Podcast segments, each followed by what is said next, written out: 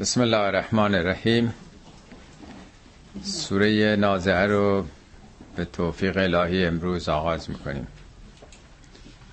ابتدا شرحی درباره نام سوره. نازعات جمع نازعه است.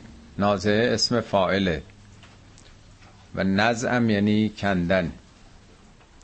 نازعات در واقع یعنی کنده شدگان. کنده شدگان یا عوامل و نیروها و جریاناتی که می‌کنه. از این کلمه نزع در قرآن مواردی که آمده همه دلالت بر یک نوع کنده شدن می‌کنه. یکی مثلا میگه آدما مثل تنه نخل از زمین کنده می‌شدن. تنز الناس که انهم اعجاز نخل خاویه. کنده شدن یک نخل بلند که ریشه های خیلی حتما عمیقی هم داره یعنی کنده شدن یه درخت یا کندن لباس. میگه شیطان آدم و حوا رو ینزع و انهما لباسهما. کندن لباس یا کینه و کدورت رو هم که از سینه کنده بشه. میگه نزعنا ما فی صدورهم من قلن اون کینه و دشمنی که در دلشونه مثل اینکه ریشه کن کردیم. کندن پوست حتی تنازع. دو نفر که با هم نظام می‌کنن می‌خوان طرف مقابل رو از اون موقعیتی که هست بکنن دیگه. موقعیت فکری سیاسی هرچی هستش. تمام مواردش یا گرفتن حکومت از کسی. توت الملک من تشا و تنزع الملک من من تشا. پس تمام کاربردهای کلمه نزع در قرآن به نوعی کنده شدن از یک وابستگی از یک نوع چسبندگی و اسارت حکایت می‌کنه. مثل فرض کنید تیر از کمان که رها میشه یا دلبی که از چاه می‌کشن تمام حالات مختلفش خلاصش یک نوع جدا شدن از یک وابستگی است.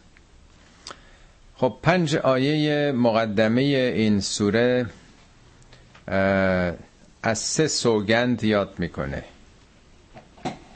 و نازعات غرقا و ناشتات نشتا و سابهات سپا. با واب شروع میشه. اصطلاحا میگن واو سوگند. البته هیچ قرآن نگفته خدا ما سوگند می‌خوریم. اینا ادوات تأکید نظر زبان شناسی واف که میاد میگن این تأکیده. حالا اسمش رو سوگند می‌ذارن پس به سه موضوع در اینجا سوگند خورده شده یا تأکید کرده و دو تا نتیجه ازش می‌گیره با فای تفریع فس سابقات. این فا نتیجه است. فل مدبرات امرد این پنج آیه اول سوره که از مشکل ترین بخش های قرآن از پیچیده ترین آیات هست به حالتهایی یا نیروها و انرژی هایی اشاره می‌کنه که پنج مرحله دارن یا در واقع پنج نوع حرکت محسوب میشه. و نام سوره هم از همین آیه اولی گرفته شده و نازعات. اگر شنیده باشین تو همین هفته گذشته کارخونه اتومبیل سازی تسلا یه ماشین قرمز مدل بالای تسلا رو با موشک فرستادن به فضا دیگه. از پایگاه کیپ کانورال با موشک خیلی نیرومندی. الان این ماشینی که رو زمین باید حرکت کنه در مدار کره زمین در اونجا داره حرکت می‌کنه. حالا تا ده ها صد ها سال هر چقدر که بخوان بیارنش پایین میارن به طرف خورشید دیگه دورتر. بله به حال خب این یه مثال البته که بیانگر این حرکاتی است که در این سوره توضیح داده شده. من به عنوان مثال در واقع این رو خدمتتون عرض می‌کنم.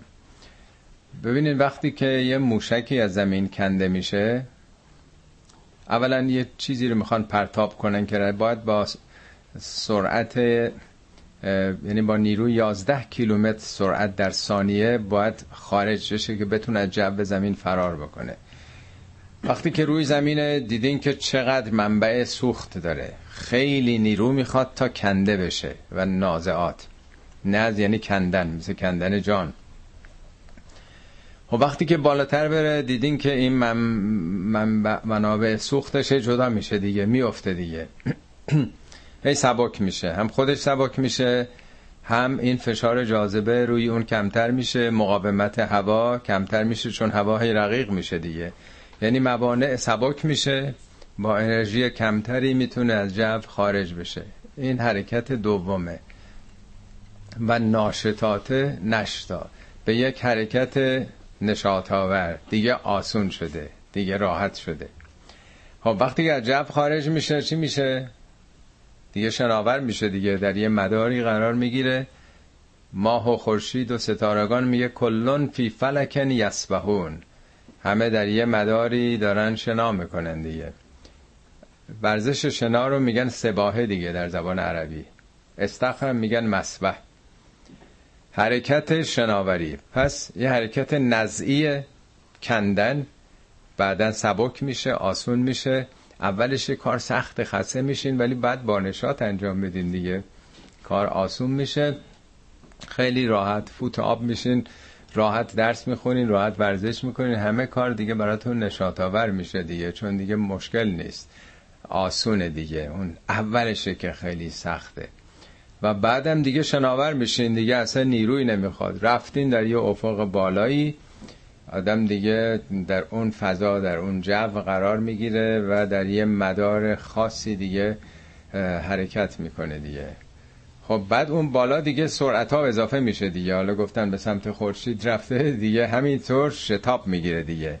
و سابقات سبقن و بعد آخرش چی؟ فل مدبرات امرن. یه کاری رو داره انجام میده. حالا شرکت تسلا خواسته تبلیغ بکنه مطرح بشه کالاش تدبیرش هم اینه دیگه بنابراین انواع مختلف از این حرکت ها وجود داره که از سختترینش دشوارترینش آغاز میشه تا می‌رسه آدم رها میشه دیگه از این وابستگی ها آزاد میشه.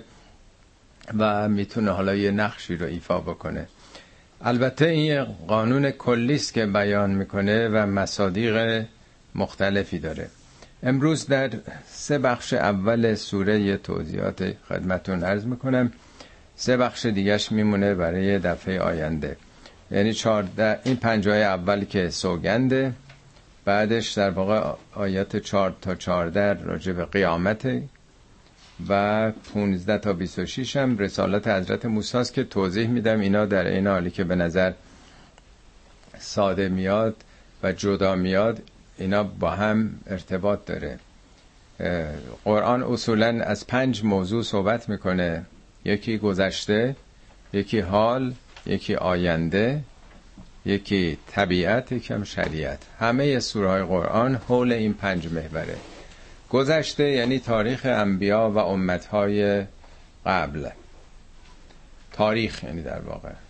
حال یعنی معاصرین پیامبر که در برابر این پیام چه عکس عملی نشون دادن. یه ده مؤمن بودن یه ده کافر بودن یه ده منافق بودن. اتفاقی که افتاد در زمان نزول قرآن. بخشی از قرآن راجع به زمان حال معاصرینه. آینده یعنی بهشت و جهنم و قیامت و تحولاتی که در آستانه قیامت اتفاق میفته این سه بخش اساسی قرآنه که از نظر زمانی میشه تعریف کرد. دو بخش دیگه که در واقع یکی هستن. هدایت آگاهی. هدایت هم یا آیات خدام دو بخش داره. یکی آیاتش در طبیعت آیات تکوینی بهش میگن. در کون و مکان. ماه و خورشید و ستارگان و زمین و همه چی دیگه آسم. اینا آیات خدا در عالم هستی. دوم آیات ملفوظ یعنی به لفظ آمده. آیات شریعت آیات هدایت. اینا در واقع خداشناسی و قوانین خداست. در این سوره با وجود کوچکیش هر پنج تا بخش از قرآن اومده. یعنی از سوره است که خیلی جامع در قرآن. معمولا سوره های بلند و متوسط قرآن شامل این پنج تا هستند ولی این سوره با اینکه کوچیکه هر سه اینا رو توضیح داره میده. خب این پنج تا اول اون جنبه های هدایتی داره.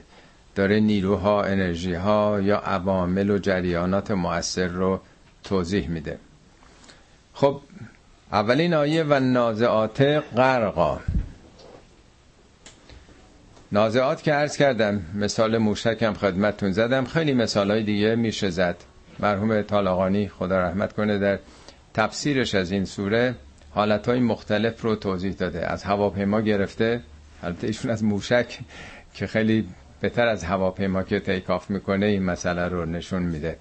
چون هواپیما که دیگه شناور نمیشه ولی موشکی که میره بالا.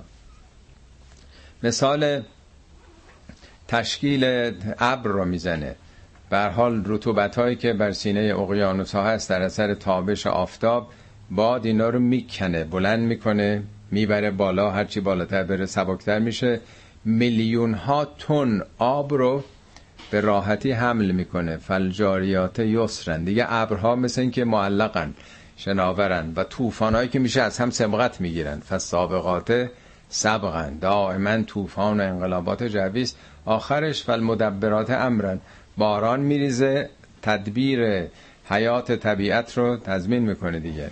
کاملا نشون میده البته اینا رو توضیحات زیاده که چگونه این نیروهایی که در این پنج آیه ازش سخن میگه یا لاقل اون سه نیروی اصلی اینها در واقع در همه فعل و انفعالات حضور دارن ظهور دارن. حتی گیاه رو هم میگه که بالاخره یک دانه ای که در دل خاک هست این باید بکنه خودش رو تا بتونه بیاد بالا دیگه. دیدین بعضی وقتا توی آسفالت خیابون ها 15 سانت 15 اینچ حتی مثلا concrete چطور دیدین؟ از لای این درزها یک گیاهی میاد بیرون بعضی وقتا هم گل میده. این جایی که ماشین رد نمیشه کنارها پیاده روها. یا اگه یه هفته اجرا تعطیل باشه می‌بینیم سبز میشه. خب این نزع دیگه. کندن از یک محیط در واقع سخت و تاریک و سرد میاد بیرون در معرض خورشید و نور و تابش آفتاب قرار می‌گیره. حتی در عالم حیوانات خود تولد مگه یک نوع بریده شدن از بندناف نیست؟ جدا شدن کندن و وارد زندگیش اوائل خیلی سخته بعد یواش یواش بچه را میره به نشاط میاد بازی می‌کنه ذوق می‌کنه. بعد همینجوری میره بالا تا مستقل میشه از خانواده و دیگه خودش در مدار مستقل خودش قرار می‌گیره و ازدواج می‌کنه و ول مدبرات امرن. یه زندگی رو تدبیر می‌کنه از اول را میندازه. حتی در دوران تشکیل نطفه هم بگیرید باز اونم در واقع یک نوع این حرکات رو داره. عالم ستارگان هم همینجوره. چه بیگ بنگ در نقطه شروعش چه ستارگانی که به حال اینا همش خب خیلی مفصله نمی‌خوام خیلی وقتتون رو بگیرم. انسان هم همینطور یعنی این واژه که جنبه های حقیقی کلمه رو بنده توضیح دادم به صورت مجازی هم همینطور. انسان از نظر اخلاق و معنویات هم این مراحل رو باید طی بکنه. قرآن میگه استاقلتم الالارض استاقلتم از سقل. چسبیدید به زمین چسبیدید به دنیا. نمی‌خواد بلند شید نمی‌خواید بکنین نمی‌خواید آزاد بشید. فلقته همل عقبه نمی‌خواد این گردنه رو صعود بکنید. اقتهام یعنی به سختی صعود کردن بالا رفتن. میگه الیه یسعد الکلم الطیب. کلام پاک شما صعود می‌کنه. و صالح و یرفعه. عمل صالحتون ارتفاع میده بالا می‌بره. پس انسانم وابسته به زندگی مادی به قرائزش هست به هوا و هوسهاش هست. چسبیده به اونچه که داره. کنده شدن از اینها و آزاد شدن از اینها اولش خیلی سخته و نازعات غرقن. غرقم یعنی به شدت با تمام نیرو این واژه نازعات غرقن 23 بار کلمه غرق در قرآن اومده 22 بارش غرق تو آبه. این یکی در واقع همون مفهومو داره میگه دیگه. یعنی همونطوری که آدم وقتی که غرق میشه آب از سرش میگذره مثل اینکه با تمام نیرو دیگه رفته تو یا میگن اقراق نکن. اقراق کردن نیشی یعنی زیاده روی کردن. کمان رو هم می‌کشن. وقتی با تمام نیرو کمان رو می‌کشن این رو همین واژه رو استفاده می‌کنن. و نازعات قرقن یعنی با تمام نیرو باید کنده بشی.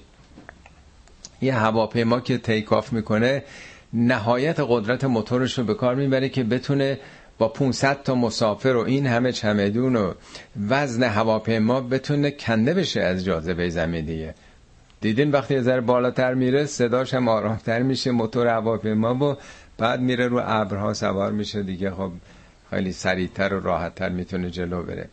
انواع مثال ها در واقع میشه زد. ولی مفسرین چون خیلی آشنا به این قوانین حرکت و فیزیک و اینها نبودن عمدتا در این سوگندهای پنجگانه خیلی به قول مرحوم طالقانی گیج گیجی خوردن. بعضی ها گفتن اولیش یعنی اونایی که جان کافران رو به سختی می‌کشن دومی اونایی که جان مؤمنین رو به آسونی می‌کشن.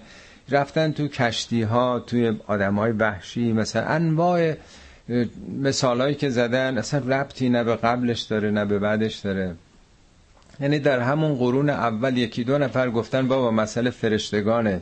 اینا همش فرشتگانن. حالا فرشته که معنیس نیستی که الف تا بگیره. این تصور برها گذشتگان بود که فرشتگان معنیس تصور می‌کردن. اصلا اونا جنسیت که ندارن.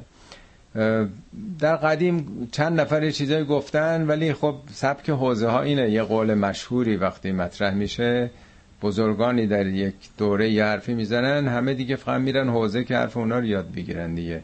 دیگه نوآوری نمیشه. ولی خب می‌بینیم که تو دوره جدید قشنگ این حرکت های مختلف رو در پدیده های مختلفی که در جهان هست حتی مصنوعات خود بشر که از همین قوانین استفاده کرده میشه دید که ساده ترینش همون پرواز موشکی که به صورت محسوس و ملموس به ما این چهار حرکت رو نشون میده. خب و نازعات قرقن و ناشتات نشتن. کلمه نشت در زبان عربی شما کتاب لغت نگاه کنید المنجد و من دیدم نوشته زانوبند شطور را باز کردن. شطوری رو پاشو بستن وقتی زانوبندش رو باز می‌کنه حالا می‌تونه بره دیگه. رها میشه آزاد میشه. یا میگه چیزی را به سرعت رو بودن کسی را بالا بردن. انجام کاری با نشاط و چابکی و سرزندگی. یعنی تو وقتی کنده میشی حالا حرکت نشاطی یعنی حرکتی که دیگه وابستگی ها سوس شده دیگه راحتی. سبک می‌تونی کارها رو بکنی. با نشاط نه با زحمت و درد و رنج. این حرکت دوم. و سابهات سبهن سباهایی که گفتم اینی شناگری مسبه هم همون استخره ستاره ها هم همه یه کلون فی فلکن یسفهون همه توی مداری دارن شنا می‌کنه منظور از شنا تو آب نیستم من ریشه کلمه رو میگم که شنا کردنه. شنا کردن اینی شناور بودن. در مداری قرار گرفتن. خب وقتی که کندی از اون وابستگی که هست اون جاذبه که تو رو اسیر کرده بعد سرعت می‌گیری حرکتت بانشات میشه بعد در یه مداری قرار می‌گیری که شناور میشی در اونجا. فسابقات سبقن اون وقت دیگه سبقت می‌گیری سرعت می‌گیری. این همه که در قرآن میگه و سابقون از سابقون اولئک المقربون. سابقو الى مغفرت من ربکم و جنت سماوات و الارض. سرعت بگیرید سبقت بگیرید به سوی مغفرت ربوبی و بهشتی که ارز و هست سماوات و الارض. تمام جهان هستی فراخنای بهشته همه جهان هستی است. پس چون بی نهایت گسترده است این جهان به همون نسبت باید سرعت گرفت و سبقت گرفت. ما مادامی که چسبیدیم به در واقع زمین و زندگی مادی خودمون نمی‌تونیم اوج بگیریم نمی‌تونیم بالا بریم به این بینهایتی که هست. ما فاصلمون تا خورشید هشت دقیقه است. هشت دقیقه و سیزده ثانیه با سرعت نوره. ولی به مرکز کهکشان کوچیک خودمون هشت سال خورده ایه ببینی هشت دقیقه کجا هشت سال کجا؟ تازه به مرکز کهکشان راه شیری. او حالا کهکشان های دیگر 300 400 بیلیون کهکشان. ببینید که چقدر ابعاد گسترده است. پس چقدر آدم باید از این وابستگی ها خودش رو بالا ببره تا نگاهش فرازمانی و فرامکانی بشه. خب گام بعدیش ستای اول هم طور کرد کردم سه تا سوگند. اولین نتیجهش به سبقت افتادن وقتی بری بالا می‌تونی سبقت بگیری. جزو سابقین بشی پیش رازان بشی پیشگامان بشی. خب بعدم فالمدبرات امرن. تدبیر از ریشه دوباره دوباره یعنی پشت. یکی ظاهره یکی پشت دیگه. تدبر یعنی پشت مسئله دیدن میگن در قرآن تدبر بکنید یعنی به زواهرش اکتفا نکنید. به عباراتش اکتفا نکنید. پشت قضیه رو ببینید. باطنش رو ببینید. پیامش رو بگیرید. به این میگن تدبر. این همه گفته که تدبر کنید در قرآن. افلا تد... یتدبرون القرآن. چرا تدبر نمی‌کنن؟ ام علا قلوب اقفالها مگر در قلاف قلبشون مگه قفل کردن. هم قلاف هم قلف. قلاف پوششه قفلم در واقع مثل اینکه بسته است. نمی‌تونین کنجکاوی بکنین مطالعه کنین تحقیق بکنین. خدا رو هم به عنوان یدبر الامر امور جهان رو سامان میده. خب وقتی که آدم تونست بره بالا اون وقت جز مدبرات الامر میشه دیگه. موشکی که میره بالا اون ساتلایت رو در فضا قرار میده. دیگه شما تلویزیون و رادیو و تمام امواج رو براتون می‌تونن تلفنایی که دارید دارن دائما امواج می‌گیره. امواج همه گونه امواج دیگه. اینا که میرن بالا بالاخره یه کاری می‌کنن. بی خود که آدم بالا نمیره. برای تماشا که نمیره. آدمی هم که رشد بکنه دیگه میشه جز مدبرات جهان. تمام اون انبیا و اولیایی که رفتن بالا تدبیر کننده ارشاد مردم شدن دیگه. نقشی پا کردن تاریخ ساختن اینها. اینها در واقع در نظام تدبیری خداوند نقشی پا کردن. خب تا اینجا در واقع قسمت مشکل سوره بود دیگه که نیروهای مختلفی است که زمینه های متعدد داره. حالا اگرم بگیم ناظر به فرشتگانه خب بالاخره فرشتگان هم یه نقشی دارن دیگه. فرشتگان که پرواز نمی‌کنن. هر کدوم از فرشتگان هم نقشی دارن. بالاخره این نیروهای جهانن دیگه. کارگزاران خدان که هر کدوم نقششون در یک نوع حرکتیه دیگه.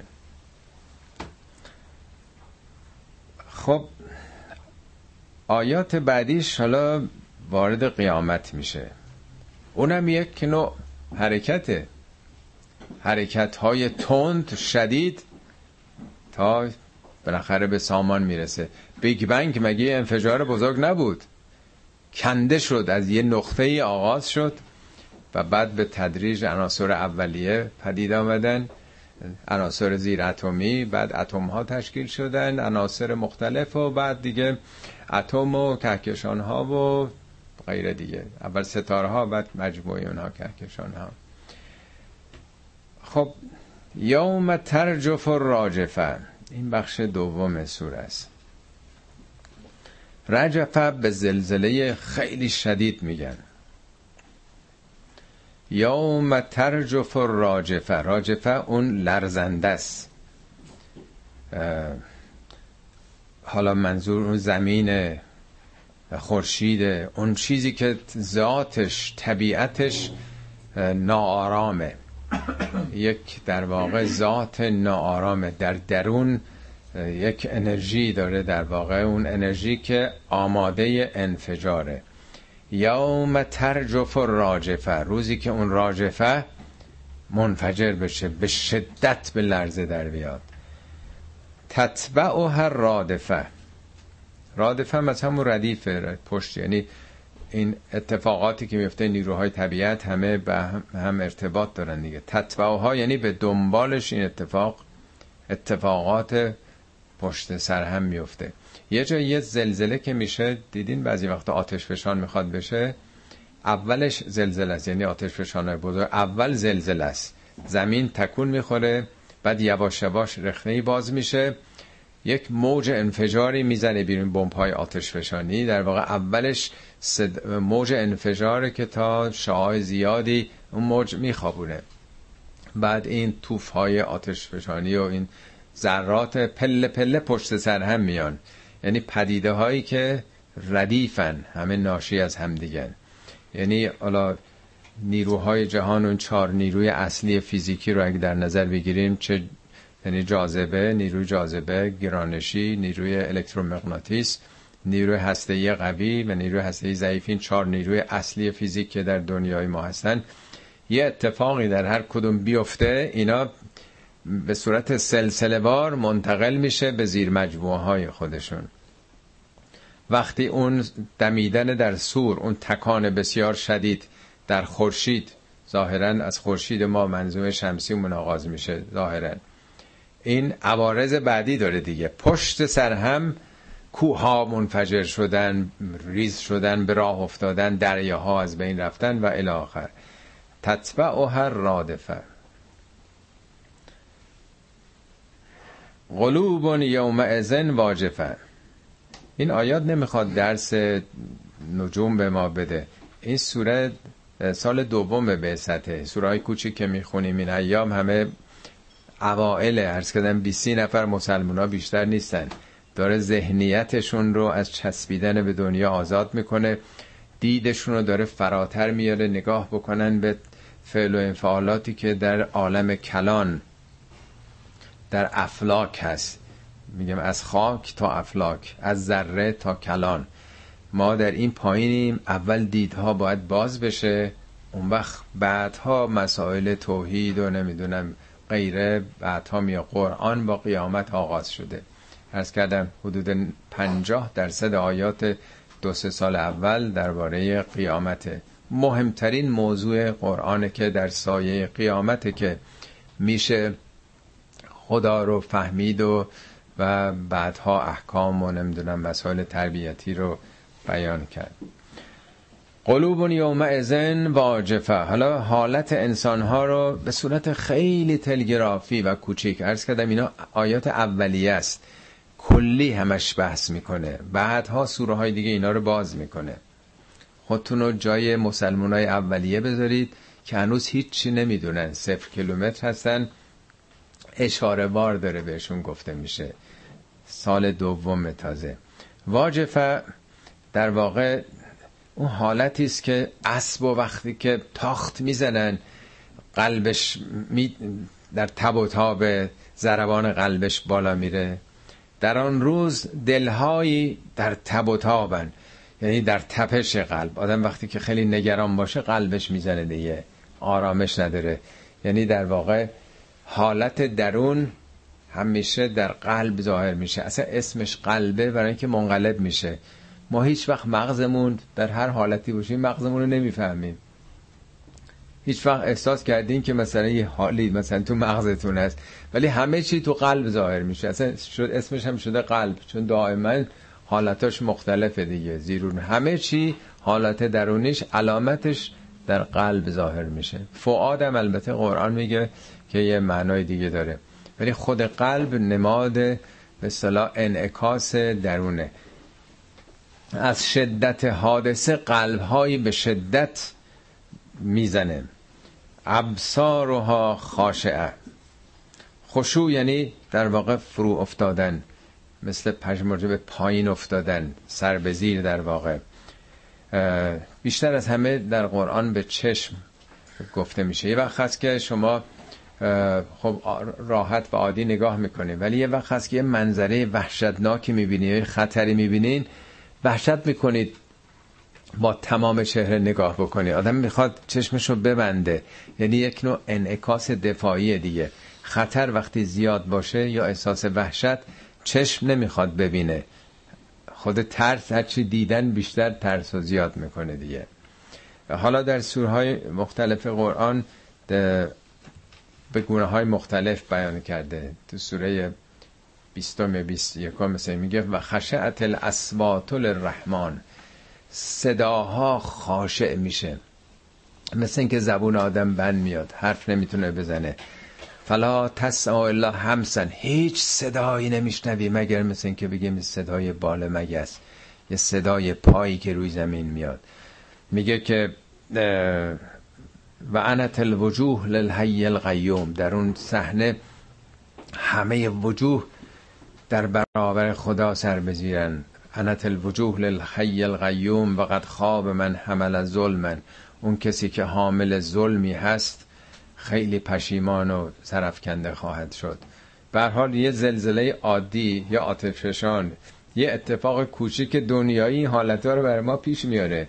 وای به این که در حد کره زمین این تحولات در پایان عمر زمین اتفاق میفته.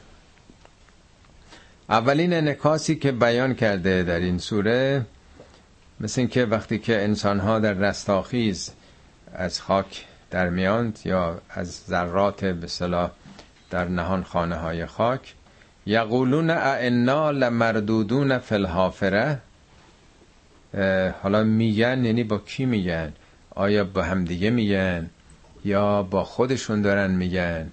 یعنی این گفتگوهای تنهایی است. عقل انسان با نفس انسان زمزمه های درونه یعنی این استنباطه که آیا ما به حافره باید برگردیم؟ حافره از همون حفره. بعضی گفتن یعنی حفره یعنی قبر. ولی اکثر مفسرین هم میگن در زبان عربی راهی که آدم طی کرده چون با اسب می‌رفتن جای پاها حفره ها در زمین میمونده جای پا برگشتن به حافره یعنی از همون جایی که آمدیم در واقع. یعنی ما که بیدار شدیم برمیگردیم به دنیا دو مرتبه می‌خوام بریم به زندگی دنیایی. یقولون اعنا لمردودون الحافره ما به اونجا رد میشیم. اعزا کنا ازا من نخره حالا اون موقعی که استخونهای پوک شدیم. استخون وقتی یه خاک میشه پوک میشه ازام همون جمع استخانه اینو خب بارها تو دنیا می‌گفتن در هشت آیه هست. حالا بعضیا گفتن این آیه ممکنه حالت جمله معترضه باشه. یعنی تو دنیا دارن این حرفو می‌زنن حالا که زنده شدن می‌فهمن که اینا واقعیت داشت. حالا شایدم بیان همون موقع است. یعنی ما بعد از اینکه نابود شدیم خاک شدیم پوسیده شدیم دو مرتبه ما زنده میشیم برمیگردیم به دنیا. یا نه سرنوشتی است به سوی بهشت و جهنم. قالو تلک ازن کرتون خاسره که اگه اینطور باشه این یک بازگشت خسران آوری است. یعنی ما که دست مخالیه چیزی نداریم. خودمون آمادگی نکردیم. فانما هی زجرتون واحده زجره یعنی در واقع اون موج انفجار یک خروش یک صدای بسیار شدید. در قرآن میگه نفخه در سور مرحله اول سور دوم الی آخر. فانما هی زجرتون واحده فاذا هم بالساهره یک انفجار فقط یک انفجاری خواهد بود مثل بیگ بنگ در واقع. فاذا هم بالساهره ناگهان در ساهره قرار خواهند گرفت. ساهره از همون ریشه سهره سهر یعنی بیدار موندن دیگه نیست. ساهره میگن صحرایی که می‌دونه عربا خب جاده که نبوده ماشین که نبوده شبام حرکت می‌کردن. روز که نمی‌شده در اون آفتاب سوزان سفر برن. بعدم که در صحرا که می‌رفتن در کبیر بوده دیگه همیشه خطر حیوان درنده بوده. یعنی خطرات صحرا مانع از خواب میشه. خواب رو از چشم می‌بره. دیدین وقتی که آدم در یه جای هست امنیت نداره دیگه نمی‌تونه بخوابه. حالا شما فرض کنید شما رو ببرن توی جنگلی. توی سفری ماشینتون خراب شده باشه تو جنگل بمونین. حالا آدم فکر می‌کنه هر لحظه ممکنه که حیوانات درنده حمله بکنن دیگه. سرماس خطره. حالا فرض کنید اگه پیادم بوده باشین وسط بیابون گیر بیفتین. اینو بهش میگن ساهره که در واقع آدم مثل سهر چشمش رو بیدار نگه میداره. به معنای زمین بیابان و بازم میشه گفت. حالا منظور اینه که اونا ناگهان در ساحره قرار خواهند گرفت یعنی در یه شرایطی که بیمناک و خواب از چشم میرو باید یا نه زمین صافه دیگه. از آیات قرآن هم میشه فهمید که نشانهایی هست که زمین در این دوران کاملا صاف خواهد شد. میگه یسالونه که انل الجبال. پیامبر از تو از رابطه کوها می‌پرسه. این کوها چی میشه؟ فقل ینصفها ربی نصفن بگو پروردگارم این رو متلاشی خواهد کرد. فیذرها قا ان سفن کاملا مثل دشت صاف خواهد شد. لا ترافی ها اوجن ولا امتا. هیچ نوع پستی بلندی نخواهید دید وقتی جاذبه عوض میشه وقتی که آتف ششانه آمده تمام دریاها خلل فرج ها رو پر کرده دیگه زمین صافه. همه این چیزهایی که ما داریم می‌بینیم با نیروی جاذبه چنین شده. وقتی که عوض بشه تحولات فیزیکی در دنیا اتفاق بیفته مثلا پایه های اصلی فیزیک همه حالت ها تغییر می‌کنه. خب این بخش دوم در واقع ناشی از اون چهار حرکت اولی است که خدمتون ارز کردم که چگونه قیامت هم ناشی از همین تحولات فیزیکی است که حالتهای بسیار شدید انفجاری و بعد یعنی حرکت نزعی نشتی سبهی و سبقی چهار نوع حرکت که در واقع روی همدیگه اینا سوار میشن خب از این به بعد ظاهرا موضوع عوض میشه ولی باطنا عوض نشده. بلکه یه جلوه دیگه و یه مستاق دیگه ای از اون چهار حرکت رو نشون میده. این اولین آیاتی است که در قرآن درباره داستان موسی و فرعون اومده. در سال دوم. البته قبل از این در سوره بروش خوندیم. فقط یه اشاره می‌کنه. میگه هل اتا که حدیث, حدیث الجنود فرعون و سمود تو سوره بروش که خوندیم فقط اشاره. داستان سپاهیان رو شنیدی؟ سپاهیان فرعون؟ سپاهیان در واقع قوم فرعون و به سمود قوم سمود در واقع. فقط اونجا اشاره است به لشکر به قدرت به قدرت نظامی که حالا میاد مردم رو در استبداد و استعلای خودش می‌بره. حالا اینجا این داستان رو باز می‌کنه به صورت خیلی تلگرافی. ارز کردم اولین باره که مسلمان ها با قصه موسا و فرعون از زبان پیامبر آشنا میشن. اجمالا قبلا شاید یه چیزایی از یهودیا شنیده باشن. البته مردم مکه که با یهودیا ارتباط نداشتن ولی اهل مدینه البته هنوزم که مسلمان به مدینه نرفتن در دوازده سال بعد میرن.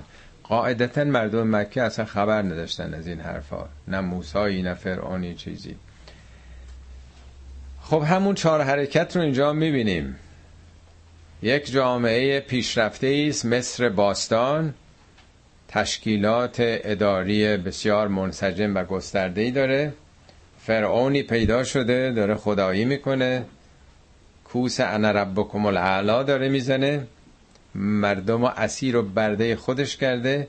یک امتی رو قوم بنی اسرائیل رو با تازیانه به بیگاری کشیده تا اون احرام رو بسازند و اون کارهای در واقع پست اجتماعی رو بکنن و زور و ظلم و ستم بر اونها روا می داشته خب کندن فرعون از اون قدرت یا کندن مردم از بردگی تاغوت خیلی سخته دیگه. پس یک چسبندگی به وجود آمده یک قدرتی استیلا پیدا کرده. چنگ زده بر زمین و مردم رو عبد و عبید و برده خودش کرده. میگه ان فرعون علا فی الارض. فرعون خیلی گردن کشی کرد. علا اولوف خودشو خیلی بالا برد. ان فرعون علا فی الارض و جعل اهلها شیعا. ملت رو شیعه شیعه کرد متفرق کرد. شکست قدرت ها رو که کسی در برابرش نباشه. میگه تحقیر کرد مردم اون زمینه. فاستخف قومه. تخفیف کرد تو سرشون زد شخصیتشون رو خورد کرد فعطاو تا اطاعتش بکنن. خب یه همچین تقیانی به وجود آمده. تغییر این نظام تغییر این سیستم و نازعات نزعن باید کنده بشه دیگه. خب کاری که موسا باید انجام بده حرکت نزعیه. حالا می‌خونیم. میگه برو پیش فرعون که تقیان کرده. کی بره پیش فرعون؟ موسا که فراریه ده سال فرار کرده. یه قتلی رو انجام داده یکی از افسران فرعون رو. فراریه ده ساله که در مدین فرار کرده. پرونده داره کجا بریم این خیلی کار سختیه. یک عمل نزعی دیگه. اونم بزرگترین دیکتاتور جهان رو باید بتونه تکون بده. می‌بینیم که چگونه یواش یواش کارا ساده تر میشه. حرکت نشتی پیدا می‌کنه. آسونتر میشه آسونتر میشه تا بالاخره فرعون هم غرق میشه تو دریا. بنی اسرائیل آزاد میشن و سابهات سبهن. و بعدم از اونجا میرن و در جوامع بشری اون روز بنی اسرائیل امت میشن. فسابقات سبقند سبقت می‌گیرن در مقایسه با امتهای معاصر خودشون. سه چهار هزار سال پیش. و تدبیر امری میشه. در واقع امتی به وجود میاد پیامبرانی بعد از او پدید میان در تاریخ بشر. مسئله هدایت تدبیر میشه دیگه. حالا داستان رو می‌خونیم. هل اتا که حدیث و موسا آیا داستان موسا بر تو رسیده؟ شنیدی؟ حدیث یعنی چیز نو تازه حادثه یعنی چی؟ حوادث یعنی تازه اتفاق میفته. یعنی اینا کهنه نیست. پیام ها همه نوعه. ابدی این پیام ها یه قصه نیست اینا. از ناداه ربهو بالواد المقدس با آنگاه که پروردگار پروردگارش خداوندگارش او رو ندا کرد. ندا یعنی پیام از دور. در سرزمین مقدس توبا واد به دره میگن دره که سیل جاری میشه. توبام یعنی پیچیده حالا منظور در واقع وضعیت جغرافیایی اونجاست که دره پیش در پیش و کوهستانی یا اصلا یا مفهوم یعنی همونطوری که این دره پیچیده بود شاید اشاره به پیچیدگی زندگی خود موساست. موسا بالاخره از یک خانواده بنی اسرائیلی بود که چون جوانهای خانواده های مبارز رو میکشتن. اون قرار بود که سرش بریده بشه در رود نیل انداختنش. امواج رو برد به کجا؟ در دل دشمن در خانه فرعون در واقع. ببینید چه حوادثی بر او گذشته. چه حالتی مادرش داشته. میگه قلبش داشت از جا کنده می‌شد وقتی این نوزاد و در اون جعبه گذاشت و به نیل سپرد. داستان هایی که بعد از او اتفاق افتاد وقتی گرفتنش می‌خواستن سر ببرن همسر فرعون به اون عاطفه و احساسی که داشت رو نجات داد. دورانی که در اونجا بوده و بعد یواش یواش بزرگ که میشه میاد تو شهر می‌فهمه که وابسته به کدوم طبقه و کدوم نجات بوده و اونا چطور زیر فشار و دیکتاتوری و استبداد و استثمار هستند و بعدم اون داستان دفاعش از یک مؤمن بنی اسرائیلی که در زد و خورده با اون افسر فرعونی خب اون کشته میشه و بعد فرار می‌کنه. در کوه و دشت فراری بوده تا به خانه شعیبی راه پیدا می‌کنه و در ده سالی که اونجا چوپانی می‌کرده و الاخر. حالا اینجا تلگرافی داره میگه ولی یه دوران سختیه. وقتی هم که در ده سالش تمام میشه دست زن و بچهش رو می‌گیره و حالا یا هنوز پدر زنش زنده بوده یا نه مستقل میشن یه زندگی مستقلی رو در پیش می‌گرفتن. در یه شب سرد تاریک زمستانی که راه رو هم گم کرده بودن موسا از دور احساس یه گرمایی می‌کنه. به اونها میگه که همینجا توقف بکنید من برم شاید یک گیرانه ای از آتش بیارم اینجا در پرتوب نور. اون راه رو پیدا کنین نشون میده. گم شده بودن. لعلکم تستلون. شاید یه ذره گرم بشین. تعجبه که بقیه این احساس نمی‌کردن. نشون میده این نور اون نور عادی نه. وقتی که به اونجا می‌رسه در واقع همونجاست که مخاطب وحی قرار می‌گیره. خب حالا اینو در واقع یواش یواش داره باز می‌کنه. از ناداه ربه بالواد المقدس تو اذهب الى فرعون انه تقا. اینا همه اصارگیری شده خلاصه از کلی حالا بحث و صحبته. اونجا میگه خداوند موسی میگه ثم جئت علی قدر یا موسی. بعد از یه تقدیر تو یواش یواش ساخته شدی یه قدری شدی در این کوره ابتلاع روزگار. یواش یواش رشد کرده در واقع بالا. حالا سوره های بعد ارز کردم اینا رو همه رو باز می‌کنه به تفصیل توضیح داده. فقط اینجا چون پیام مورد نظر برای تعلیم اون چهار حرکت. اذهب الى فرعون انه تقا برو پیش فرعون که تقیان کرده تاغوت شده. قرآن این دوتا رو مقابل هم, هم میشه قرار داده. الله و تاغوت میگن لذین آمنو یقاتلون فی سبیل الله. مؤمنین در سبیل الله پیکار می‌کنن و لذین کفرو یقاتلون فی سبیل تاغوت تاغوت همه مستبدین دیکتاتورا رو میگه در قرآن که تقیان کردن. مثل رودخانه که تقیان می‌کنه از مرز خودش تجاوز می‌کنه به همه جا ولایت مطلقه پیدا می‌کنه. آدمایی هم می‌تونن مثل رودخانه به جایی که در مسیر و مجرای خودشون برن بر همه سلطه پیدا بکنن. همه رو زیر بندگی خودشون ببرن. اینه بهش میگن تاغوت که نماد تقیان یک انسانه. خب چون فرعون طغیان کرده در نظام خدایی طغیان چون ظلم و ستم به بقیه انسان هاست یه reaction هایی داره و مأموریتی به حضرت موسی داده میشه که حالا بره پیش فرعون. برو پیش فرعون که او طغیان کرده. فقل هل لک الی ان تزکی. برو بهش بگو که هل لک آیا به نفت هست؟ آیا میل داری؟ آیا دلت می‌خواد که تزکیه بشی؟ معنای تزکیه یعنی رشد و نمو سالم. مثل حرس کردن درخت یا گل سرختون و شما گلای خوش رو می‌زنید شاخهاشو می‌زنید این خیلی بهتر رشد می‌کنه. زکات هم یعنی شما با پرداخت مالتون پاک میشید. معنای پاک شدن از طریق در واقع ببخشید رشد کردن رشد و تعالی از طریق پاک شدن موانع و برداشتن. یه دانه که زیر خاکه اگه شما روش خاک بریزین این هیچ نمیاد بالا. ولی خاکا رو بردارین دیدین تخم چمن میکارن یا هیچی روش نمی‌ذارن یا علک می‌کنن. یه ذره کود که بنزه دو سه میلیمتر روش. بیشتر باشه دانه زورش نمی‌رسه بیاد بالا.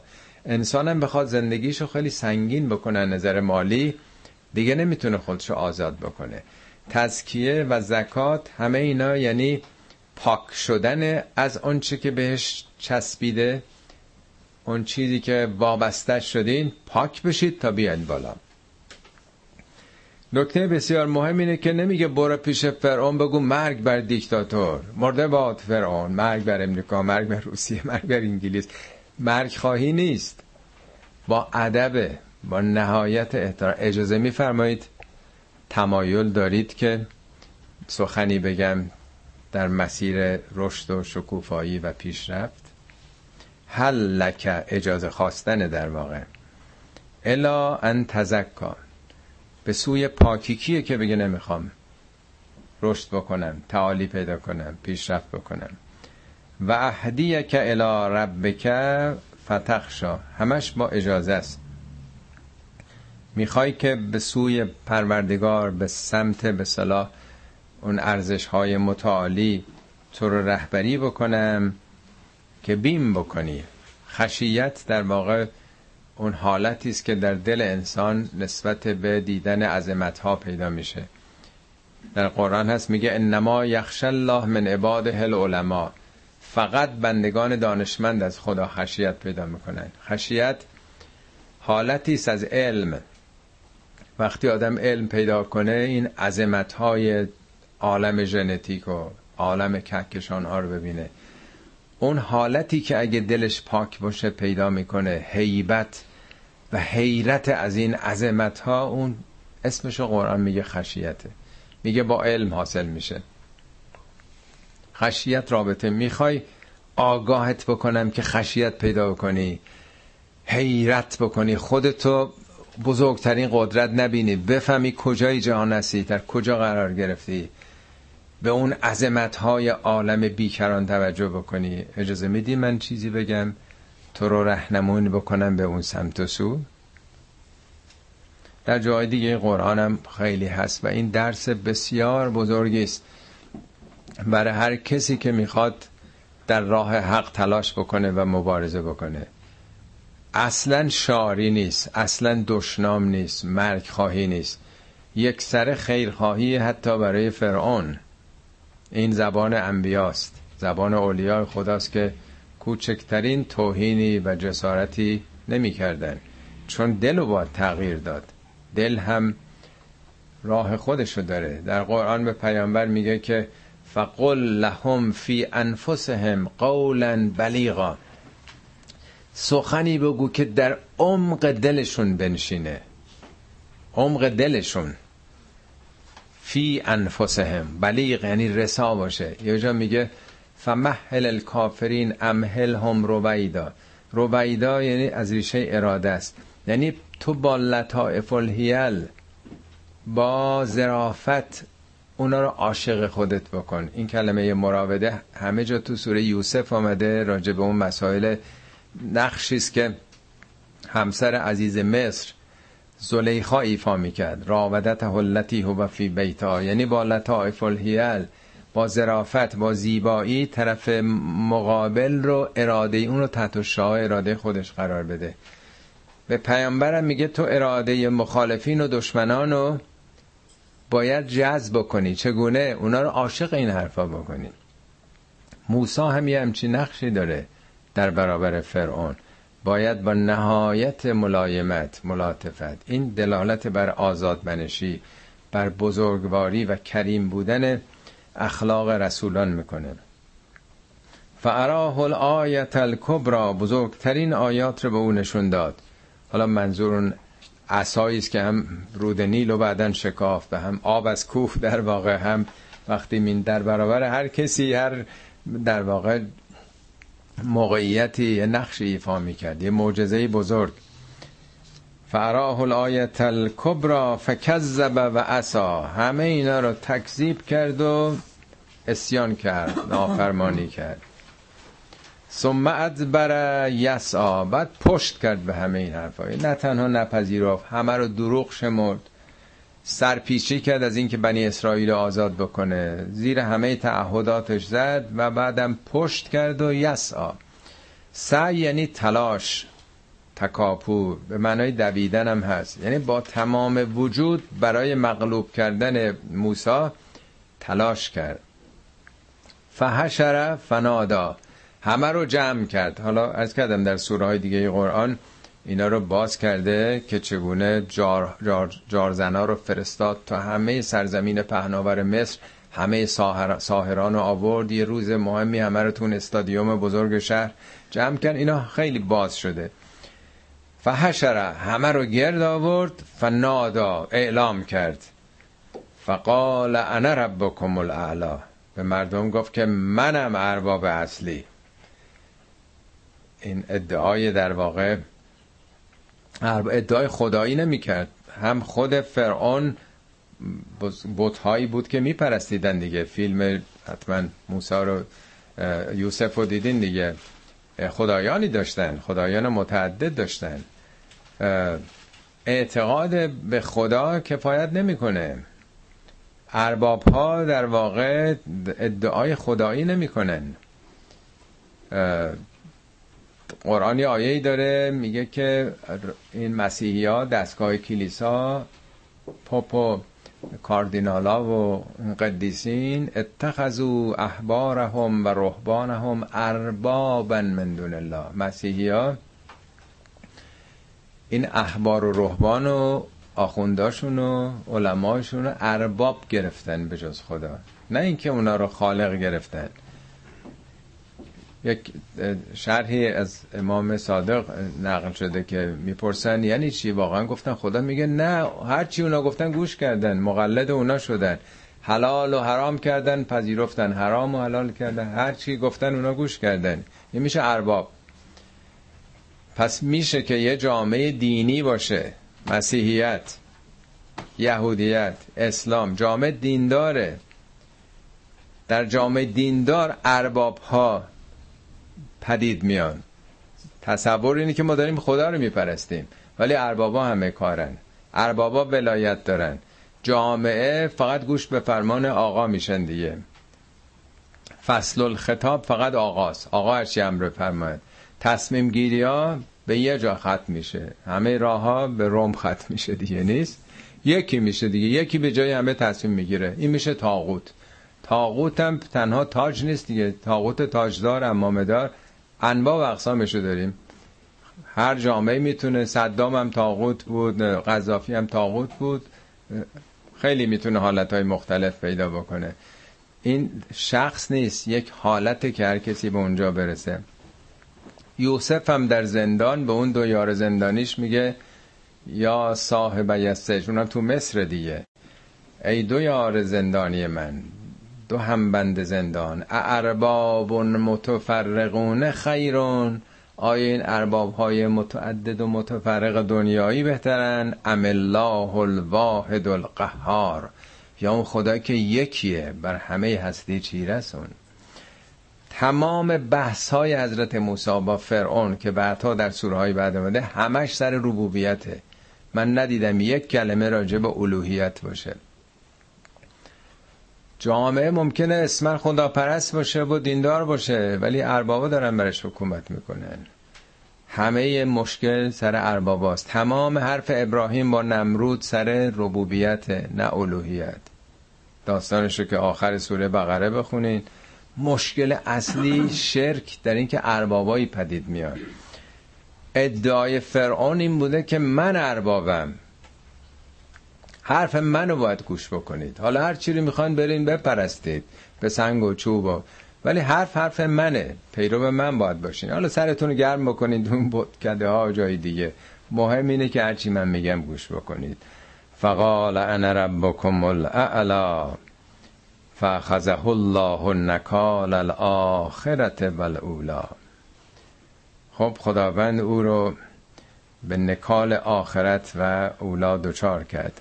نکال از نکل به معنای زنجیر یعنی این وابستگی به خودخواهی و خودبینی مثل زنجیری است که دست و پای انسان رو می‌گیره. معناش اون عقوبت بازدارنده است دیگه که باید موجب عبرت دیگران بشه. هم در دنیا بالاخره به شکست کشیده شد و در دریا غرق شد و آخرت هم که به حال در پیشه. ان فی ذالک لعبرتا لمن یخشا. در این قصه تاریخ عبرته. عبرت از همون عبور میاد دیگه. یعنی تو قصه نمونین تو داستان نمونین عبور کنید. عبرت از هم عبور از پل عبور از خیابون عبور از جوی. میگه به زواهر نمونید عبرت بگیرید. عبارت هم یعنی همین دیگه. یه مطلب میگه شما از اینجا مطلب عبور بکنید به این حقیقتی که باشه این عبارت در واقع. در واقع پیام آخرش هم که در همون از کدم سال دومه از این قصه خیلی فعلا موجز و مختصر. یک عبرتی برای کسانی که معاصر بودن بیان می‌کنه که چگونه استبداد با خداپرستی جور در نمیاد. تاغوت با الله آبشون توی جوب نمیره. تا در جامعه استبداد وجود داره خداپرستی و اخلاق و ارزش های انسانی جا نمی‌گیره. اول فر موسا پیس فرعون میاد که به اصطلاح این قدرتی که مثل اختاپوس تو جامعه افتاده و نمی‌ذاره مردم فکر کنند بیاندیشند و آزادانه راه خودشون رو پیدا کنند خدا هم دیگه جان میفته تو اون جامعه.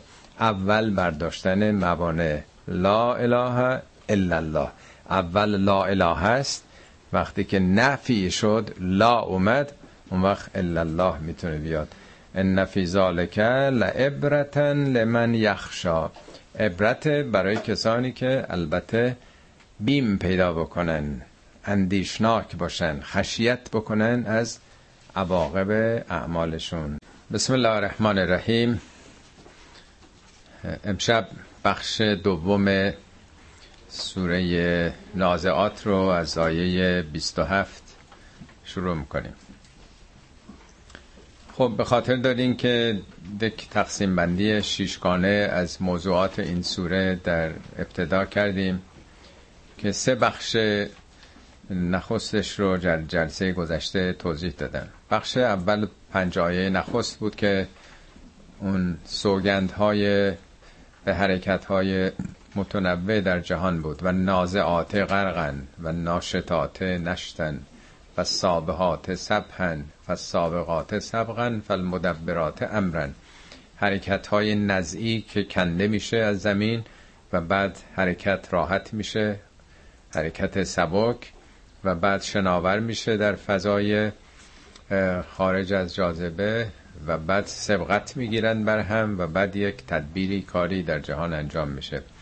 این بخش اول بود. بخش دوم درباره حدوث قیامت و حالات انسان ها بود که اون هم محصول این حرکت های متنوع در جهان هستیه بخش سومم درباره رسالت حضرت موسی بود به عنوان یک تقیانگر یک تاغوت که چگونه در جوامع انسانی هم حرکات به صلاح کندن از یک وابستگی یک استبداد یک فشار سخت و به تدریج آسون شدن تا اینکه رها شدن و در واقع سامان یک جامعه ای رو انجام دادن. خب آیات این دفعه در واقع برمیگرده به طبیعت آیات خدا در طبیعت که همین حرکات مختلف هم در اینجا می‌تونیم ببینیم. و حرکت هایی که در همه جهان هستی به اشکال مختلف ساری و جاری است.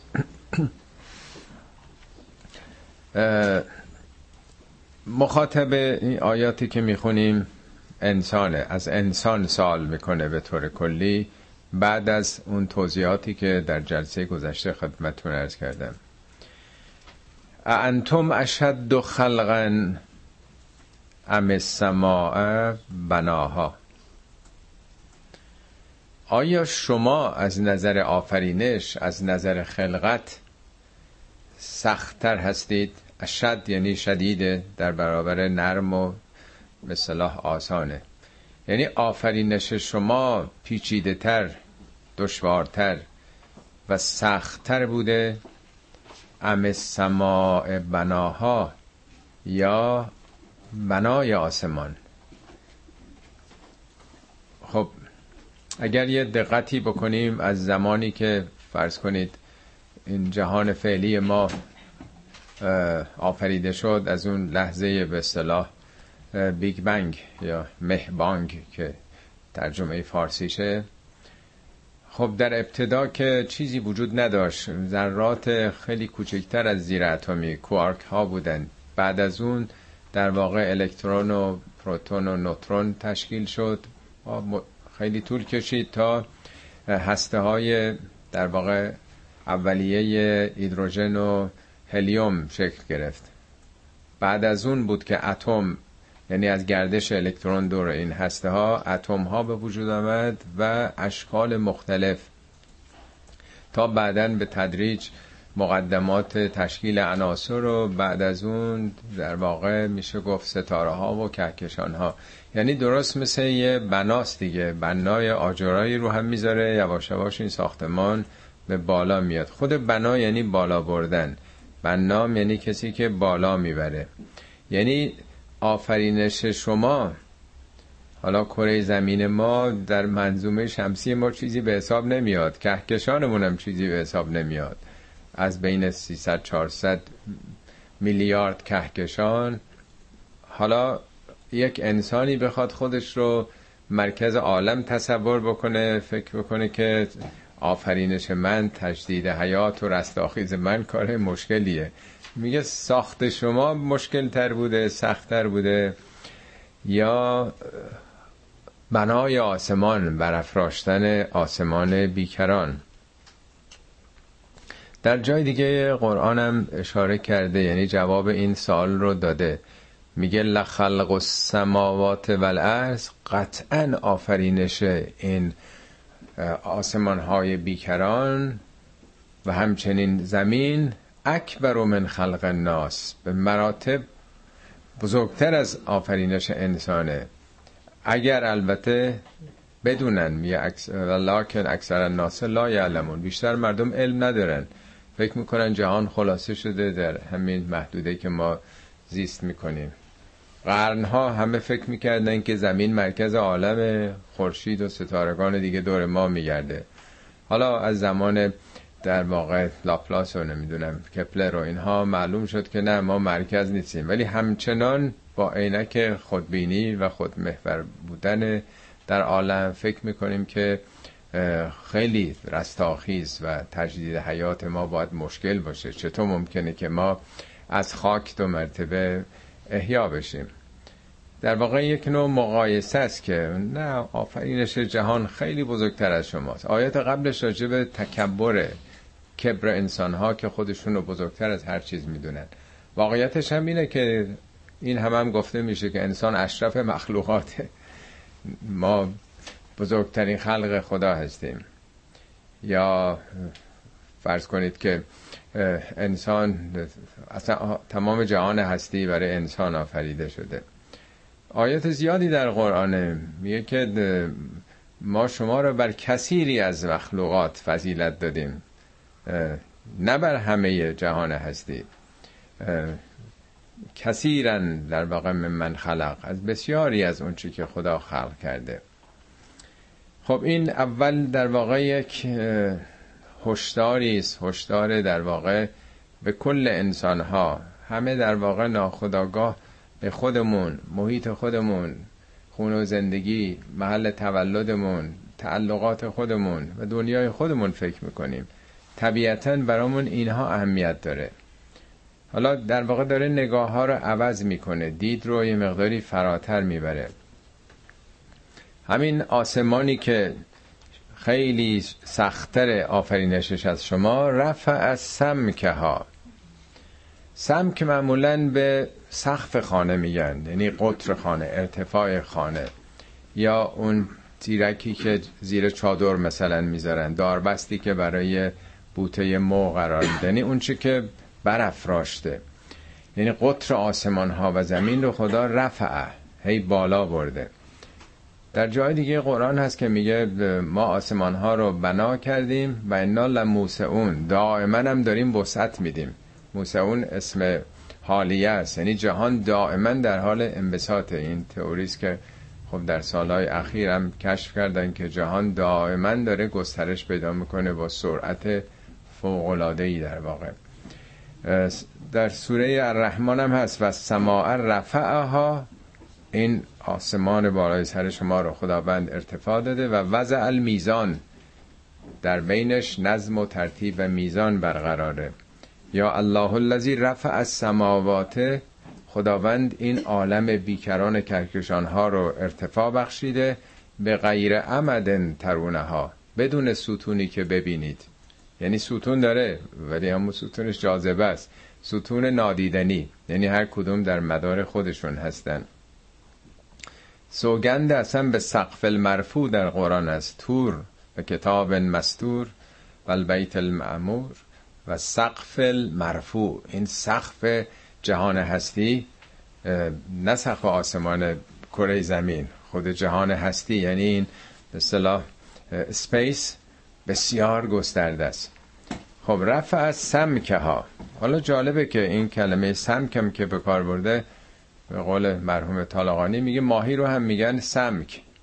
از نظر شکلی هم ماهی به کهکشان ها شبیه. دیدین کهکشان ها یه حالت بیضوی داره و خیلی هم نازکه. یعنی این دایرش رو بیزی رو بگیریم چیزش خیلی کمتره. این ماهی که در واقع خیلی چیزش کمه در واقع. میگه در واقع کهکشان ها مثل ماهی که در دریا حرکت می‌کنه در فضا در واقع شناور هستن. استفاده از این کلمه سمک که معناش ماهیه خیلی جالبه. خب رفع سمک ها فسواها. خداوند این آسمان ها رو بسعت بخشیده. فسواها. سواها یعنی همه چی رو سامان داده. نظم و ترتیب و فواصلشون با هم دیگه ارتباطاشون با هم دیگه. یعنی اینا بی ارتباط با هم دیگه نیستن. یه مجموعه است که همه با هم دارن کار می‌کنن. همه چی در سر جای خودشه. درست مثل تصویه حساب که میگن همه چی با هم می‌خونه در آسمان هم همه چی با هم می‌خونه. همه نیروها همه قوانین و نظاماتی که مقرر شده با هم هماهنگن. فقط پراکنده یک سلسله ستاره ها و خورشید های این ور نیستن که ساز خودشون رو بزنن. همه با هم دارن کار می‌کنن یک سیستمن و اقتش لیلها و اخرج ضحاها. خداوند شبش رو تاریک کرد اقتشه یعنی تاریک کردن. و اخرج ضحاها و پرتوبش رو بیرون آورد. خیلی عجیبا اینا چهارده قرن قبل یه هم چیزی داره میگه که مسائل اخیر کشفش تاریک بودن و خروج نور در واقع. آدم فکر می‌کنه که خب بالاخره همیشه شب و روز بوده دیگه. ولی در قرآن میگه هو الذی خلق اللیل و النهار. خداوند شب رو آفریده. و روز رو آفریده شب و روز آفریده شدن. قبلا شب و روزی نبود. از مخلوقات خدا. همطور که میگه الذی خلق الموت و الحیات خداوند مرگ رو آفریده. مرگ عدم نیست. مرگ آفریده شده است این ترکیب فعلی حیاتی ما رو نداره ولی موجود مرگ. الذی خلق الموت و الحیات لیبلوکم ایکم احسن عملا. از نظر در واقع علمی هم اگر بخوایم بررسی بکنیم در آغاز که در یه گرچه شاید همه نبینید یک تصویری خدمتون نشون بدم. این در واقع از لحظه بیگ بنگ که آغاز شده. این لحظه اولیه است که فقط در واقع کوارک ها بودند. در این مرحله الکترون ها و نوترون و پروتون و اینها تشکیل میشه. یک کمی که جلوتر میایم اتم تشکیل میشه. از اینجا تشعشعات ذره‌ای به صلاح اتم ها آغاز میشه. ولی خیلی ضعیف انقدر حرارت و فشار بالا بوده که نمی‌تونه بیاد بیرون. یعنی نور هنوز نبوده در جهان هستی بعد از 300 میلیون سال در واقع در این دوران که اتم به وجود میاد تا دورانی که روشنایی اسمش هم هست The Dark Ages. یعنی تا 300 میلیون بعد از به دوران اتم ها دوران دارک تاریکی در واقع شبه. بعد از 300 میلیون با غلبه جاذبه ستاره ها شکل می‌گیرن و در درون اونها در اثر به این فشار جاذبه حرارت های قسمت مرکز این به صلاح صحابی ابرهای به صلاح گازی در حدود یعنی بیش از یه میلیون درجه سانتیگراد. فعل و انفعالات هسته وقتی به وجود میاد ستاره های روشن در واقع خورشید ها شکل می‌گیره. پس اول دوران دارک ایجز هستش دوران تاریکیه. میگه اقتش لیلها قبل شبی نبود در واقع و روزی نبود. اولم جالبه که شب رو میگه. شب رو تاریک کرد. اگه در واقع این دوران نبود این تشعشعات در واقع هسته یه نور مثلا فوق العاده فوق العاده ضعیفی که اصلا روشن نمی‌تونست بکنه. ولی اونا تمام شده. دوران شب فرا رسیده و بعدش در واقع از 300 میلیون سال بعد نور به وجود آمده و اخرج زهاها. نور رو خارج کرد. مثل اینکه نور از درون ماده بود دیگه. در واقع این در مکانیزم تبدیل هیدروژن هلیوم در هسته درونی ستاره ها در اون به صلاح انفجارات اتمی فعل و انفعالاتی که در درون به وجود آمد نور از ماده آمد بیرون. در واقع اون نور مرئی رو میگه که چیز اشعه های فراوانی هست. نور مرئی از ماده بیرون آمده. قبلا نبوده دیگه. و اقتش لیلها و اخرج زهاها حالا جالبه که راجع به این شب این نکته هم خدمتون ارز کنم که جهان فعلی ما اینطوری که حال دانشمندان نجومی میگن حدود 95 نیم درصدش دارک متر یا دارک انرژیه یعنی 71 نیم درصدش دارک انرژیه که هیچی ازش نمی‌دونیم مطلقا نمی‌دونیم.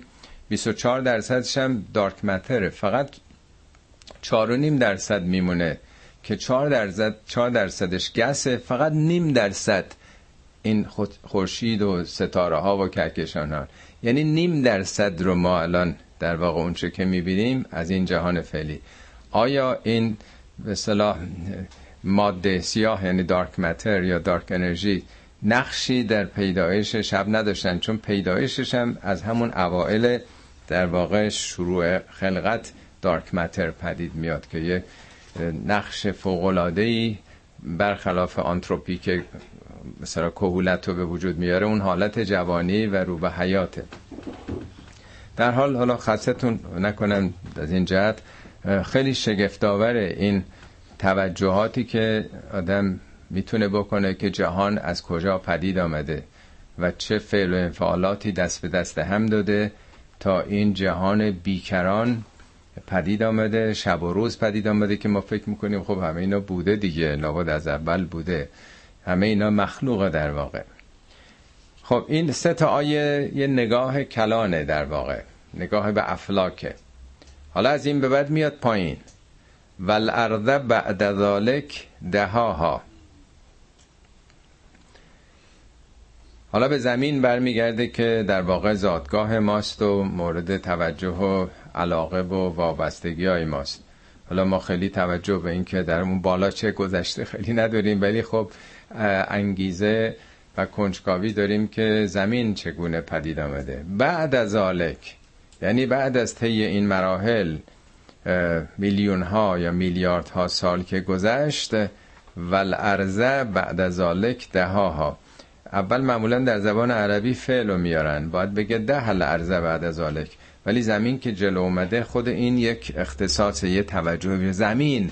زمین میگم. زمین مورد نظر شما. می‌دونیم ما اول در فارسی فاعل رو میگیم بر مفعول و بعد فعل و ولی در زبان عربی فعل رو جلو میارن. ولی اینجا در واقع ساختمان جمله رو عوض کرده برای در واقع تاکید کردن و جلب توجه. ده ها اونطوری که اهل لغت میگن میگن در واقع یک چیزی وقتی پرتاب میشه رها میشه در واقع. حتی به تو زبان عربی کتاب المنجد ببینیم میگه کسی که خیلی شکمش چاق شده باشه بزرگ آمده باشه یه قسمتی آویزون شده باشه.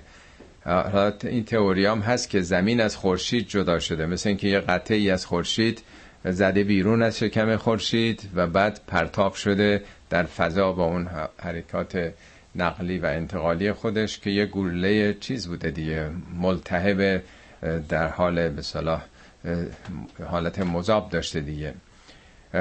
و بعد گسترش پیدا کرده.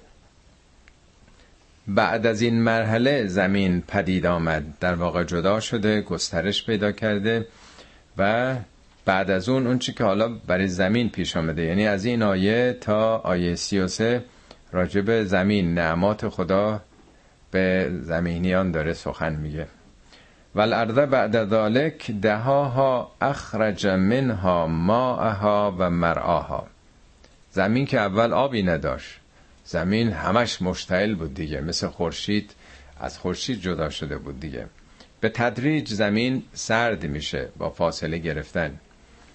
حالا آب و اینکه آب از کجا پدید آمده عمدتا معتقد هستند که آب از طریق برخورد ستاره های دنبالدار حاوی آب با زمین یکونیم برابر آب موجود زمین میگن به زمین برخورد کرده. ما جبی نداشتیم. دائما در معرض برخورد ستاره های مجاور بودیم. بعضی هم بخشیشو ناشی از فعل و انفعالات گازهای درونی زیر زمین گرفتن که با آتش ها که بیرون می آمده در ترکیبات مختلف اکسیژن و هیدروژن با همه مقداری ترکیب شدن. در چیزهای تئوری های مختلفه ولی در هر حالت بگیریم آب در درون رفته. یعنی در دوران اولیه هم اگر از طریق این ستاره ها که با زمین برخورد کردن ستاره دنباله دار اون تبخیر شده و بعد به تدریج در درون زمین رفته. حدود فکر می‌کنم 100 تا 200 میلیون سال زمین تماما آتش فشان چی؟ آب فشان بوده. درست مثل چاه نفت که منفجر بشه. از همه جای زمین آبهای نفوذی در زمین که داغ می شدن با طبقات زیاد در ترکیبای شیمیایی با عناصر پایین می آمدن بیرون و سراسر زمین اونطوری که کسانی که زمین شناسی خونده باشن و تاریخی که بر زمین گذشته خوب می‌دونن که در هر حال آب از زمین بیرون آمده. اخرج منها ماءها و مرآها مرآم در واقع چراگاه میگن در واقع. یعنی هنوز درخت و جنگل نبوده اول گیاه های بدون ساقه که در واقع زمینه بوده برای حیاتی که بعد از اون می‌خواد به وجود بیاد. خود عالم گیاهان هم سلسله مراتب رشد و کمال داشته. ابتدا در واقع سطح زمین با گونه های بسیار ساده گیاهی سبز میشه. والجبال ارساها. پس از اون کوه ها رو لنگر زمین قرار دادیم. زمین خب به تدریج یعنی قسمت خشکی ها یه بخش کوچکی از زمین بود. ولی خب مثل تخته که روی حوز انداخته باشین دائما این برون بر میره قاره هم حرکت می‌کردن خشکی ها این چین و چروک های زمین باعث پیدایش در واقع کوه ها شد و کوه ها هم همینطور که در بالا حال ارتفاع دارند در قسمت زیرم روی قسمت های خمیری زمین در واقع پنجه انداختن نگه داشتن. مثل کشتی که لنگر میندازه در بندرگاه بخواد بمونه. طبقات خشک زمینم در واقع روی توده های مذاب قرار گرفته. یه بار عرض کردم خدمتون که زخامت پوسته جامد زمین از زخامت پوست سیب نسبت به خود سیب نازکتره. یعنی در واقع خیلی وضعیت ما از نظر مثلا قطر بگیریم خیلی خیلی قسمت خشکی نازک و ظریفه روی کره زمین. ولی به حال کوه رو وسیله ثبات بخشی زمین قرار داد. همینطور که لنگر کشتی رو در واقع ثابت می‌کنه در یه نقطه. در بعضی جای قرآن از ریشه همین رسبه استفاده کرده که معنای لنگر داره. بعضی جاها هم از ریشه وتد یعنی اوتاد میگه کوه رو میخ کردیم میخ زمین. یعنی زمین رو در قشر اقشار پایین این رو نصبش کردیم که حرکت نکنه. خب متا لکم و لانعامکم همه اینا برای شما و برای چارپایانتون انعامتون. خب انسان کاملترین نوع روی کره زمین دیگه. یعنی سلسله تکامل حیات رو در روی کره زمین اگر بگیریم دوران گیاهان و بعد ماهی ها و دوزیستان ها و پرندگان و موجوداتی که حالا روی خاک اومدن تا پستانداران که شاخه های, شاخه های آخری بودن تا منتهی میشه به انسان. بنابراین از نظر پیچیدگی ساختار جسمی و نسبت مغز از همه پیچیده تره و چون اختیارم انسان پیدا کرد یعنی وقتی که زمینه های جسمیش به حالتی رسید که می‌تونست حالا اختیار داشته باشه خداوند از روح خودش در انسان دمیده. بنابراین نقطه کمال جهان در واقع زمینی هستش. از این نظر در واقع همه این مقدمات رو برای پیدایش انسانی با این استعداد از خاک به افلاک در آمدن بیان کرده. متا لکم و لانعامکم. متا منی بهرهمندی استفاده. هم برای شما و هم انعامی که در خدمت شما در واقع. این چراگاه ها برای اونهاست دیگه. اگه به خاطر داشته باشین در سوره عبس هم بعد از این که نعمات خدا رو ذکر کرده بود همین جمله عینا آمد. یعنی در سوره قبلی عبس و این سوره این جمله فقط در این دوتا سوره اومده. در هیچ کدوم از سوره ها نیومده. بازم ایاتون نرفته باشه دو جلسه گذشته که سوره عبس رو می‌خونه اونجا هم عرض کردم که این جمله متا لکم ولی انعامکم آهنگش با بقیه آیات سوره تبس فرق می‌کنه. تنها آیه است که با میم ختم شده. در اینجا ملاحظه فرمایید که سه تا حرف دیگه در آخر آیات هست. یا الف هفت آیش با الف خلق شده. بناها سواها زهاها دهاها مرعاها ارساها. این یکی یه مرتبه میگه انامکم بعد از اونم میشه یه. ده تا یه است. 24 تا هم هست یعنی سه تا حرف الف و یه و ه که اونا تعدادش زیاده. این یکی یه مرتبه آهنگش خط میشه فرق می‌کنه. این سبک قرآنه که یه چیزی رو وقتی می‌خواد توجه ما رو جلب بکنه ابزار مختلفی هست در واقع. با گونه های مختلفی جلب توجه می‌کنه. یکیش اینه که آهنگ انتهایی عوض میشه. اینجا می‌خواد بگه بابا همه اینا رو خداوند برای شما آفریده که نمی‌دونید قدرش رو نمی‌شناسید. شما در واقع بر دوش این تحولات سوار هستید. بر این دوش بلند تاریخ آمدید بر آمدید باید نگاهتون خیلی بالاتر باشه.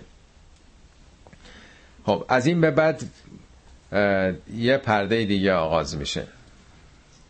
برمیگرده رو آخرت آهنگش هم عوض میشه آهنگ انتهاییش. فعضا جاعت تامت الکبرا پس این در واقع نتیجه, نتیجه از فای تفریبش میگن. ازا اون زمانی که جاعت تامت الکبرا اون تامه کبرا فرا برسه. تامه یکی از اسامی قیامت معنای تامه یعنی فراگیر. معمولا به سیل که میاد همه جا رو می‌گیره اونم میگن تامه. یا غم و غصه فوق العاده شدید که هر غمی رو انسان فراموش می‌کنه. صفت کبرام که آمده میگه اون بزرگترین حادثه فراگیره. نه تنها کره زمین منظومه شمسی بلکه شاید بازو کهکشانی بخشهایی بالاتر از منظومه شمسی ما رو هم فرا بگیره. همه چی رو تحت تاثیر خودش قرار میده. همینطور که در آغاز یک بیگ بنگی بود یک مثل عامل فراگیری بود یک انفجار بود ما فکر می‌کنیم نه دیگه تا آخرش آرامشه. در جهان دائما این تحولات این انفجارات صورت می‌گیره. وقتی که اون عامل فراگیر اتفاق بیفته یوم یتذکر الانسان ما سعا در آن روز انسان به اون چه که سعی کرده آگاه میشه. یا تذکر باب تفعول یعنی به تدریج پی در پی.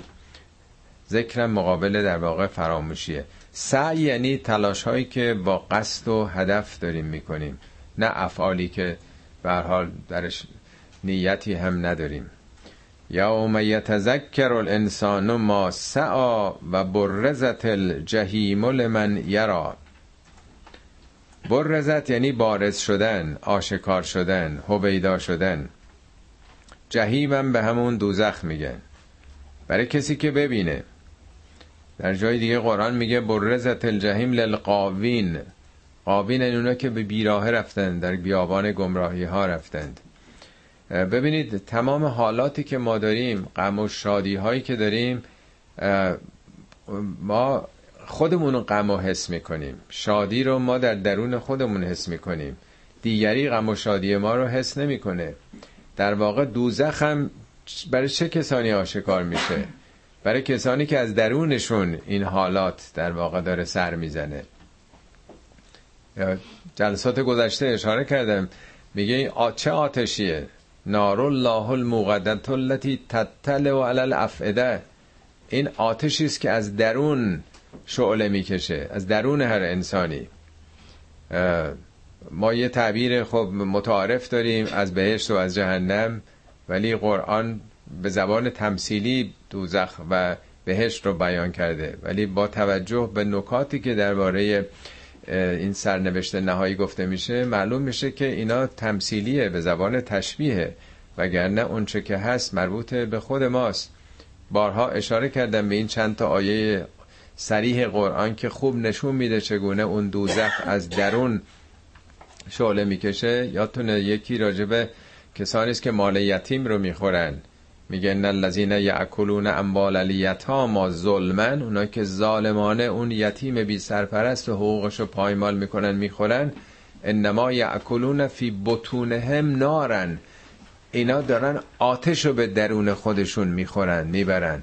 و سیسلون سعیرا به زودی در آینده اینها شعله ور خواهد شد. نه شعله معمولی چون امروز هم شعله نمی‌خورن. امروز هم که آتش نمی‌خورن. یه عملی رو دارن در درون ذات و شخصیت خودشون می‌برن. یه رفتاری رو دارن در ذات خودشون فطرت خودشون نهاد خودشون جاسازی می‌کنن. اونطوری دارن خودشون رو می‌سازن. آثارش هم بر, بر میاد آثارش هم در یه روزگار دیگه سر می‌زنه به بیرون.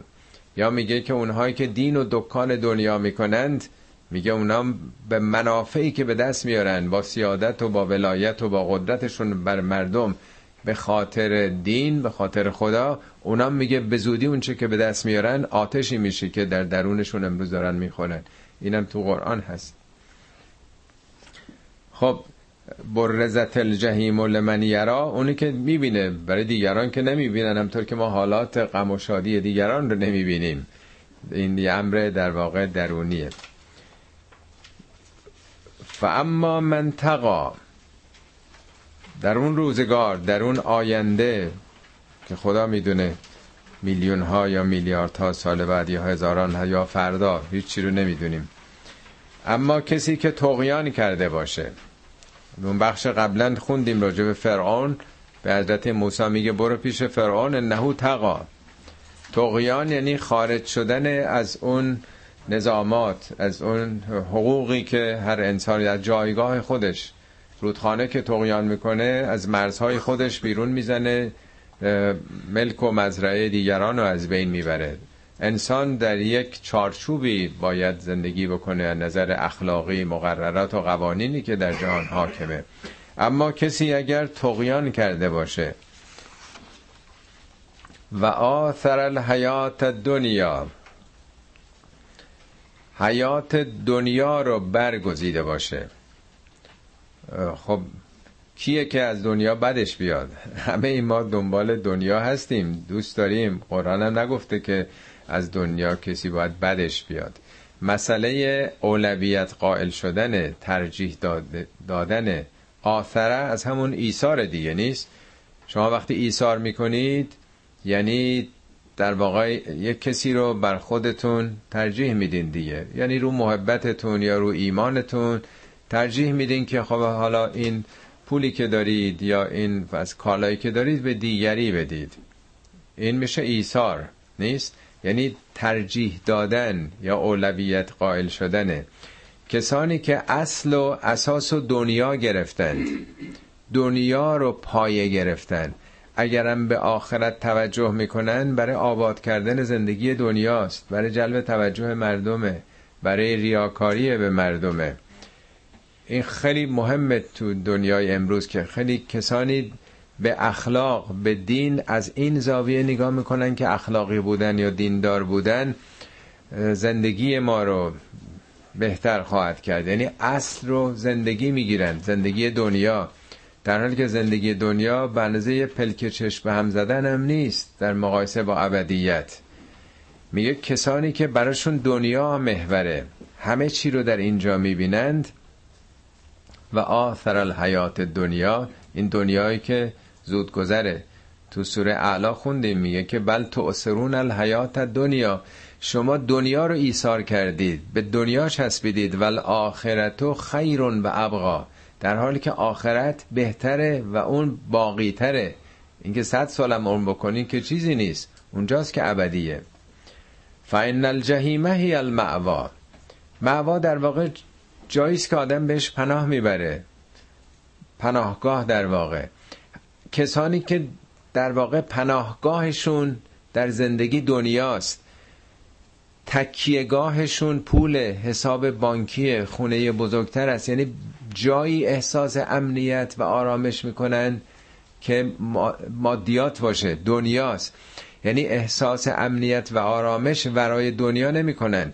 بنابراین به طور طبیعی بازتابش در آخرت کسی که همه وجودش همه آرمان رو همه خواسته هاش دنیاییه طبیعتا آثار عوارض دنیا پرستی و دنیا خواهی دامنش رو می‌گیره دیگه. دنیام رقابت پایمال کردن حقوق دیگرانه و الی آخر.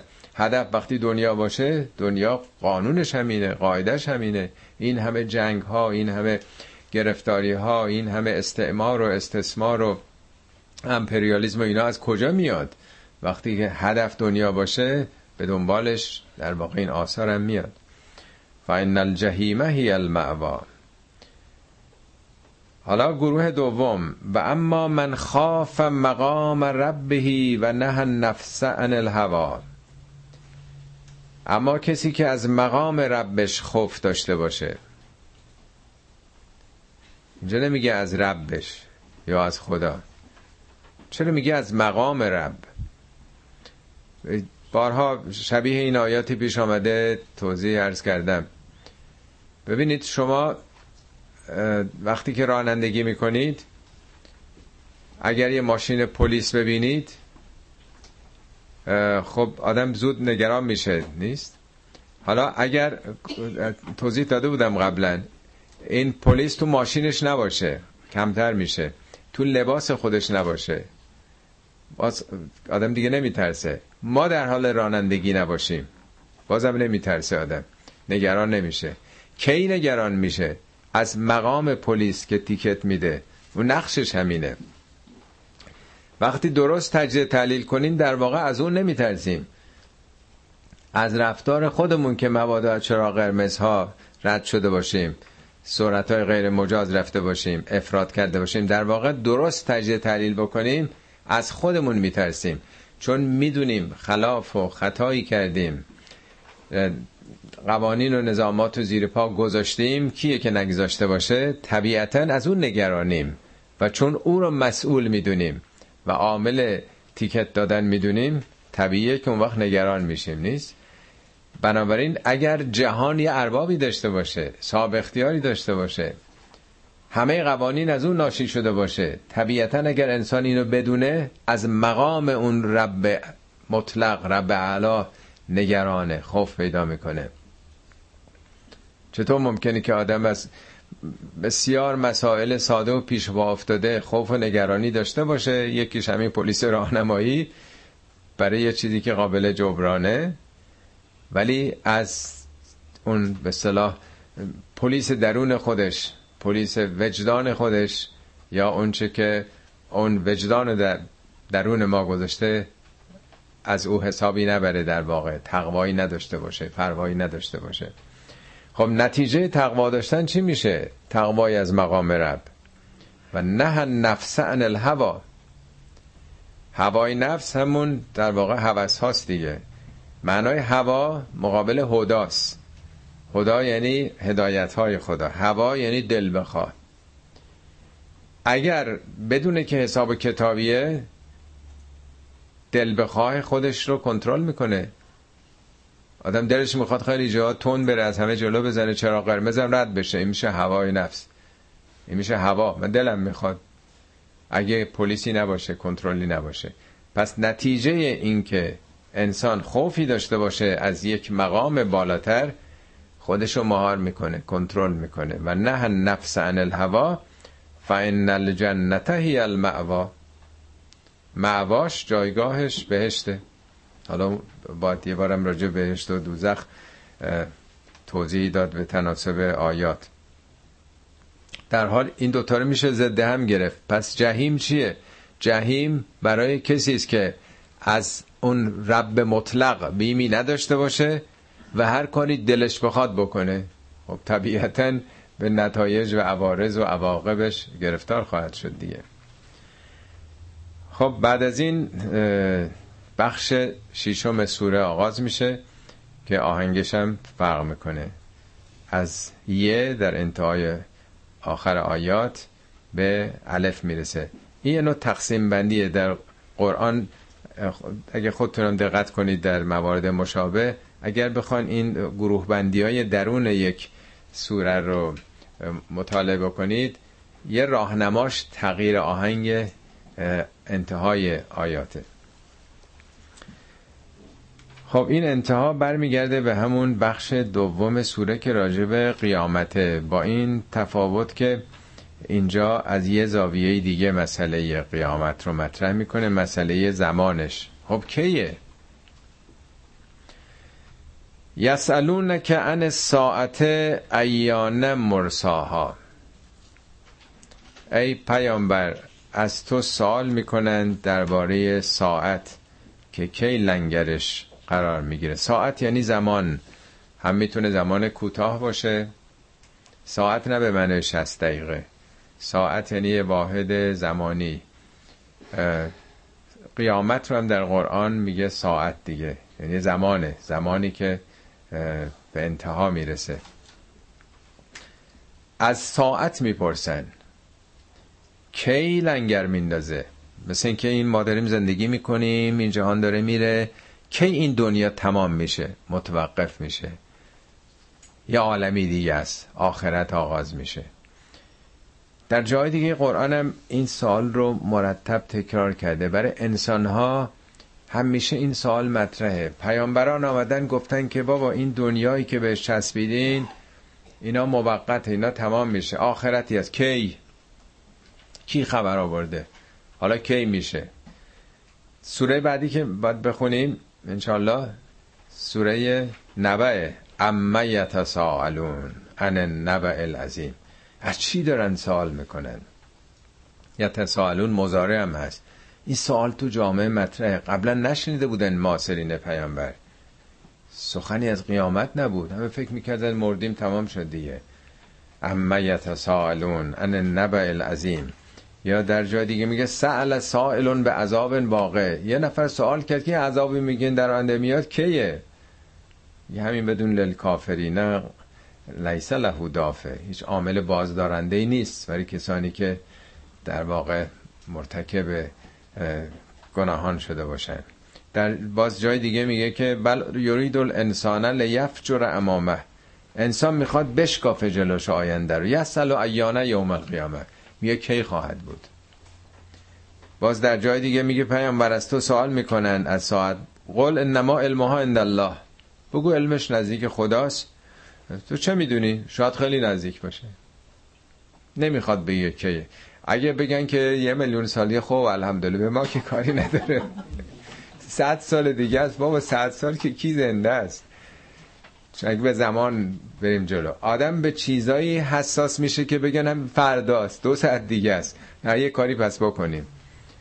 چیزی که ما چون تو زمان خیلی محدود زندگی می‌کنیم دیگه نمی‌فهمیم فاصله زمانی. یه تعبیری حضرت علی دارن میگن کل ما هو آتن قریب هر چی که آتی است نزدیکه. هر چی تو برنامه آتی است. میگه شما دارید حرکت می‌کنید. نفس المرء خطاه الی عجله تنفسی که می‌کنید گام است که دارید رو خط پایان برمیدارید. میگه ما بر مرکب زمان سواریم. زمان داره ما رو می‌بره. حتی اگر ساکن باشیم ما داریم میریم. فکر نکنید دوره. به نظر شما دور میاد. زمان یه امر نسبیه. زمان و مکان تابع در واقع موجوداته.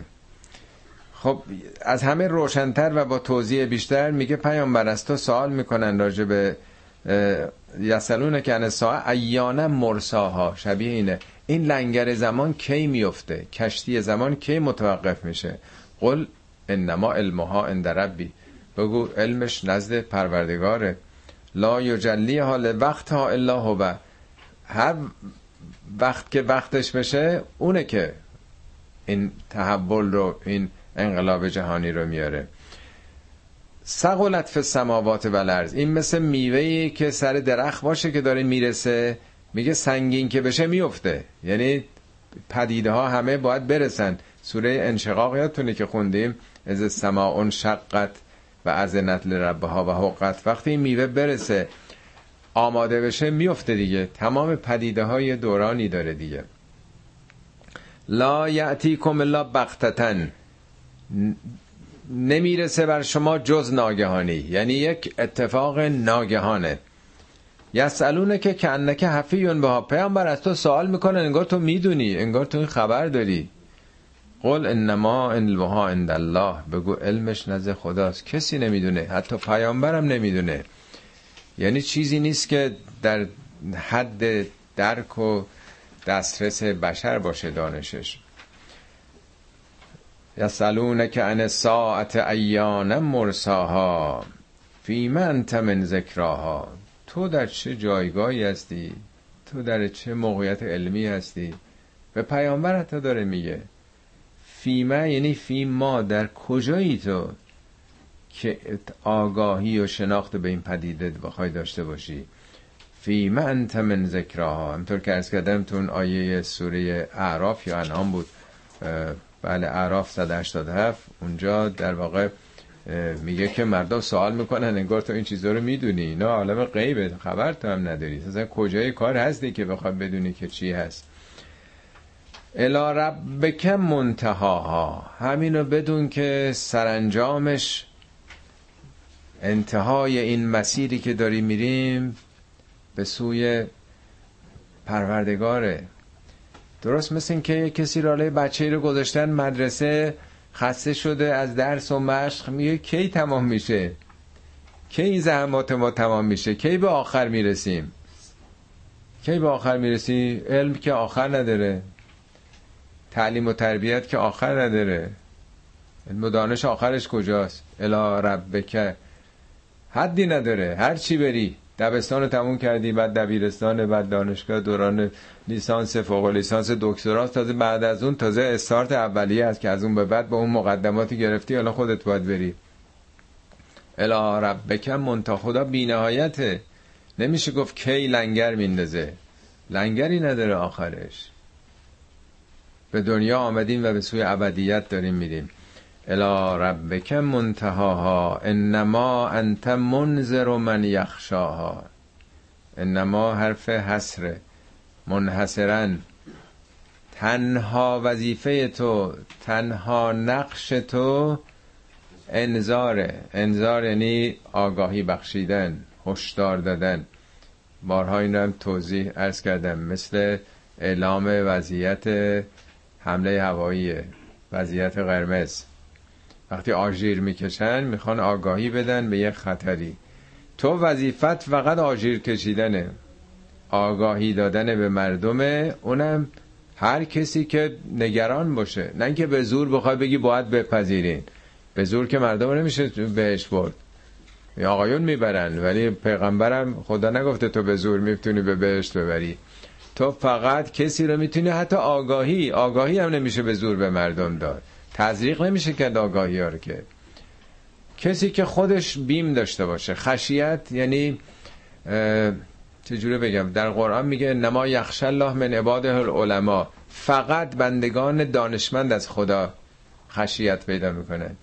این چه چه چه حالتیه؟ چه بیمیه که با علم حاصل میشه. یعنی کسی اگر ندونه اون نگرانم نیست. کی نگران میشه؟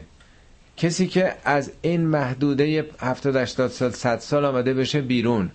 باور کرده باشه آخرش بنبست نیست. هیچ چی خدا خلق نکرده که به بنبست بریسه. هر چی که خدا خلق کرده ادامه داره. حدی نداره. چیزی به عدم نمیره. خلق خدا که به انتها نمی‌رسه. بنبستی نداره. لاغر بر حسب اونچه که در قرآن میگه میگه همه اینا مقدمه است. دنیا یه منزلگاه شما مسافر یه سفر ابدی هستین این وسط حالا وسط را نیم ساعت باید اینجا توقف بکنید یه بنزینی بزنید و یه نوشابه بخورید و باید برید. کار ادامه داره. خب اگه کسی فکر کنه که همینه که هست نگرانی هم نداره. به موسی میگه برو پیش فرعون لعله یتذکر او یخشا شاید بیم بکنه. اگر آدم بیمی نداشته باشه هیچ هشداری رو نمیپذیره.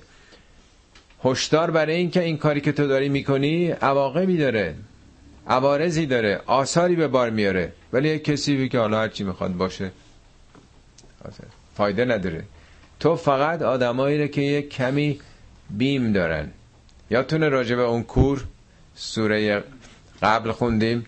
میگه تو با یه عده مشغول شدی؟ می‌خوای اونا رو به اسلام دعوت کنی که اصلا اینا خودشون که نیومدن تو رفتی دنبالشون با واسطه. ولی اون کوری که اومده با طلا با سرعت اومده. با اساش همینجوری آمده با شتاب خودش رو به تو رسونده و هوا یخشا. اون نگرانه. اون بیم داره. یعنی برد دیدش فراتر از عمر رفته. که نکنه این حرفا درست باشه. اگه باشه چه خواهد شد در آینده بینهایت من؟ اینجا میگه تذکر تو فقط به اهل خشیت که دچار یک در واقع حیرت و حیبت در برابر این عظمت جهان هستی شده باشن کارگر هست. انما انت منذر من یخشاها که انهم یوم یرانهو اینا روزی که ببینند اون حادثه رو اینا که انکار می‌کنن فکر می‌کنن با مرگشون تمام شده اگر ببینند اون حادثه نهایی رو لم یلبسو الا عشیتا او زهاها. اونجا می‌فهمن که جز یه عشیه یعنی یه غروبی. زها یعنی ظهر دیگه پرتور مثل اینکه یه چند ساعتی غروبی بود مردیم و حالا زنده شدیم. یعنی تمام این عمر دنیا رو و از موقع مرگشون تا قیامت که ارز کردم ممکنه میلیون ها سال یا میلیارد ها سال هم طول بکشه یکی دو ساعت تلقی می‌کنن. یعنی زمان متوقفه. اصحاب کف یادتونه داستانشو؟ میگین وقتی خواب به خواب رفتن 300 سال طول کشید. وقت میگه اصلا بیدارشون کردیم تا این سوالو بکنن. کذالک بعثناهم لیتساءلوا بینهم. بیدارشون کردیم تا این سوال بینشون مطرح بشه. چه سوالی؟ کم لبستم. مثلا بپرسن چقدر موندیم لبسنا یومن و بعض یومن. مثل اینکه یه،, یه روز خوابمون برده یا نه قسمتی از یه روز. یعنی بعد از 300 سال کاملا نشون میده که زمان و مکان اموری نسبی هستن. شما هیچ دقت کردید؟ حالا تو این پاورقی هم اشاره کرده. شما با هواپیما که وقتی که سفری می‌خوایم برین وقتی که تیکاف می‌خواد بکنه دیدین با چه سرعتی داره میره؟ وقتی هم که می‌خواد بنشینه به سرعت میشینه نگاهتون از پنجره بیرون کنین چقدر به سرعت داره هواپیما میره؟ تازه سرعتش موقع نشستن یا تیکاف کمه تا سرعتی که اون بالاست. ولی بالا که نگاه می‌کنین میگی هواپیما متوقفه. پایین رو نگاه می‌کنین تکون نمی‌خوره. خیلی دقت کنید میلیمتر میلیمتر مثل اینکه داره میره جلو. سرعتش بالا خیلی بیشترم شده ولی ما زمان رو کند می‌بینیم. زمان خیلی کنده. فاصله ها خیلی مطرحه. در واقع یه مثالی توی کتابی زده بود میگه یه بادکنک رو روش نقطه نقطه بذارید در نظر بادش بکنید. شما فرض کنید خودتون مثل یه پشه روی این هستید وقتی باد میشه نسبت به این نقطه نزدیک فکر می‌کنید خیلی داره دور میشه. ولی اونایی که عقبا اونو در جای خودشون می‌بینید. در حالی که اونا خیلی خیلی دورتر دارن میشن تا اون که پلوی خود آدم قرار گرفته. یعنی زمان کاملا نسبیه. ما در اسارت زمان هستیم. خدا خالق زمانه خالق مکانه. اصلا فهمش بر ما یه مقداری مشکله. با سرعت نور شما اگه حرکت کنین زمان براتون صفر میشه. این همون تئوری اینشتن دیگه. یعنی چون ما گرفتار زمان هستیم نمی‌فهمیم یعنی چی آخرت و آینده. خدا اول آخر ظاهر باطن. مثلا زمان بر اون مطرح نیست. مکان مطرح نیست. بنابراین وقتی این پرده ها میره کنار اونجا که آیات قرآن میگه برزت الجحیم دید از آدم عوض میشه. همه چی رو دیگه بیرون از زمان و مکان می‌بینه. میگه و بسر و کلیوم حدید چشمت امروز دیگه خیلی تیزه. مسائل رو فارغ از این پرده ها و هجاب های زمان و مکان می‌بینه. به حال اینا یه نکاتی است که یه مقداری شاید خسته کننده باشه توضیحش. خب تا اینجا رسیدیم و سوره به پایان رسید. انشالله که از هشدارهاش عبرت عبرت هرچه بیشتر بگیریم و خودمون رو برای این سفر ابدی تا فرصت هست آماده بکنیم. صدق الله العلی العظیم.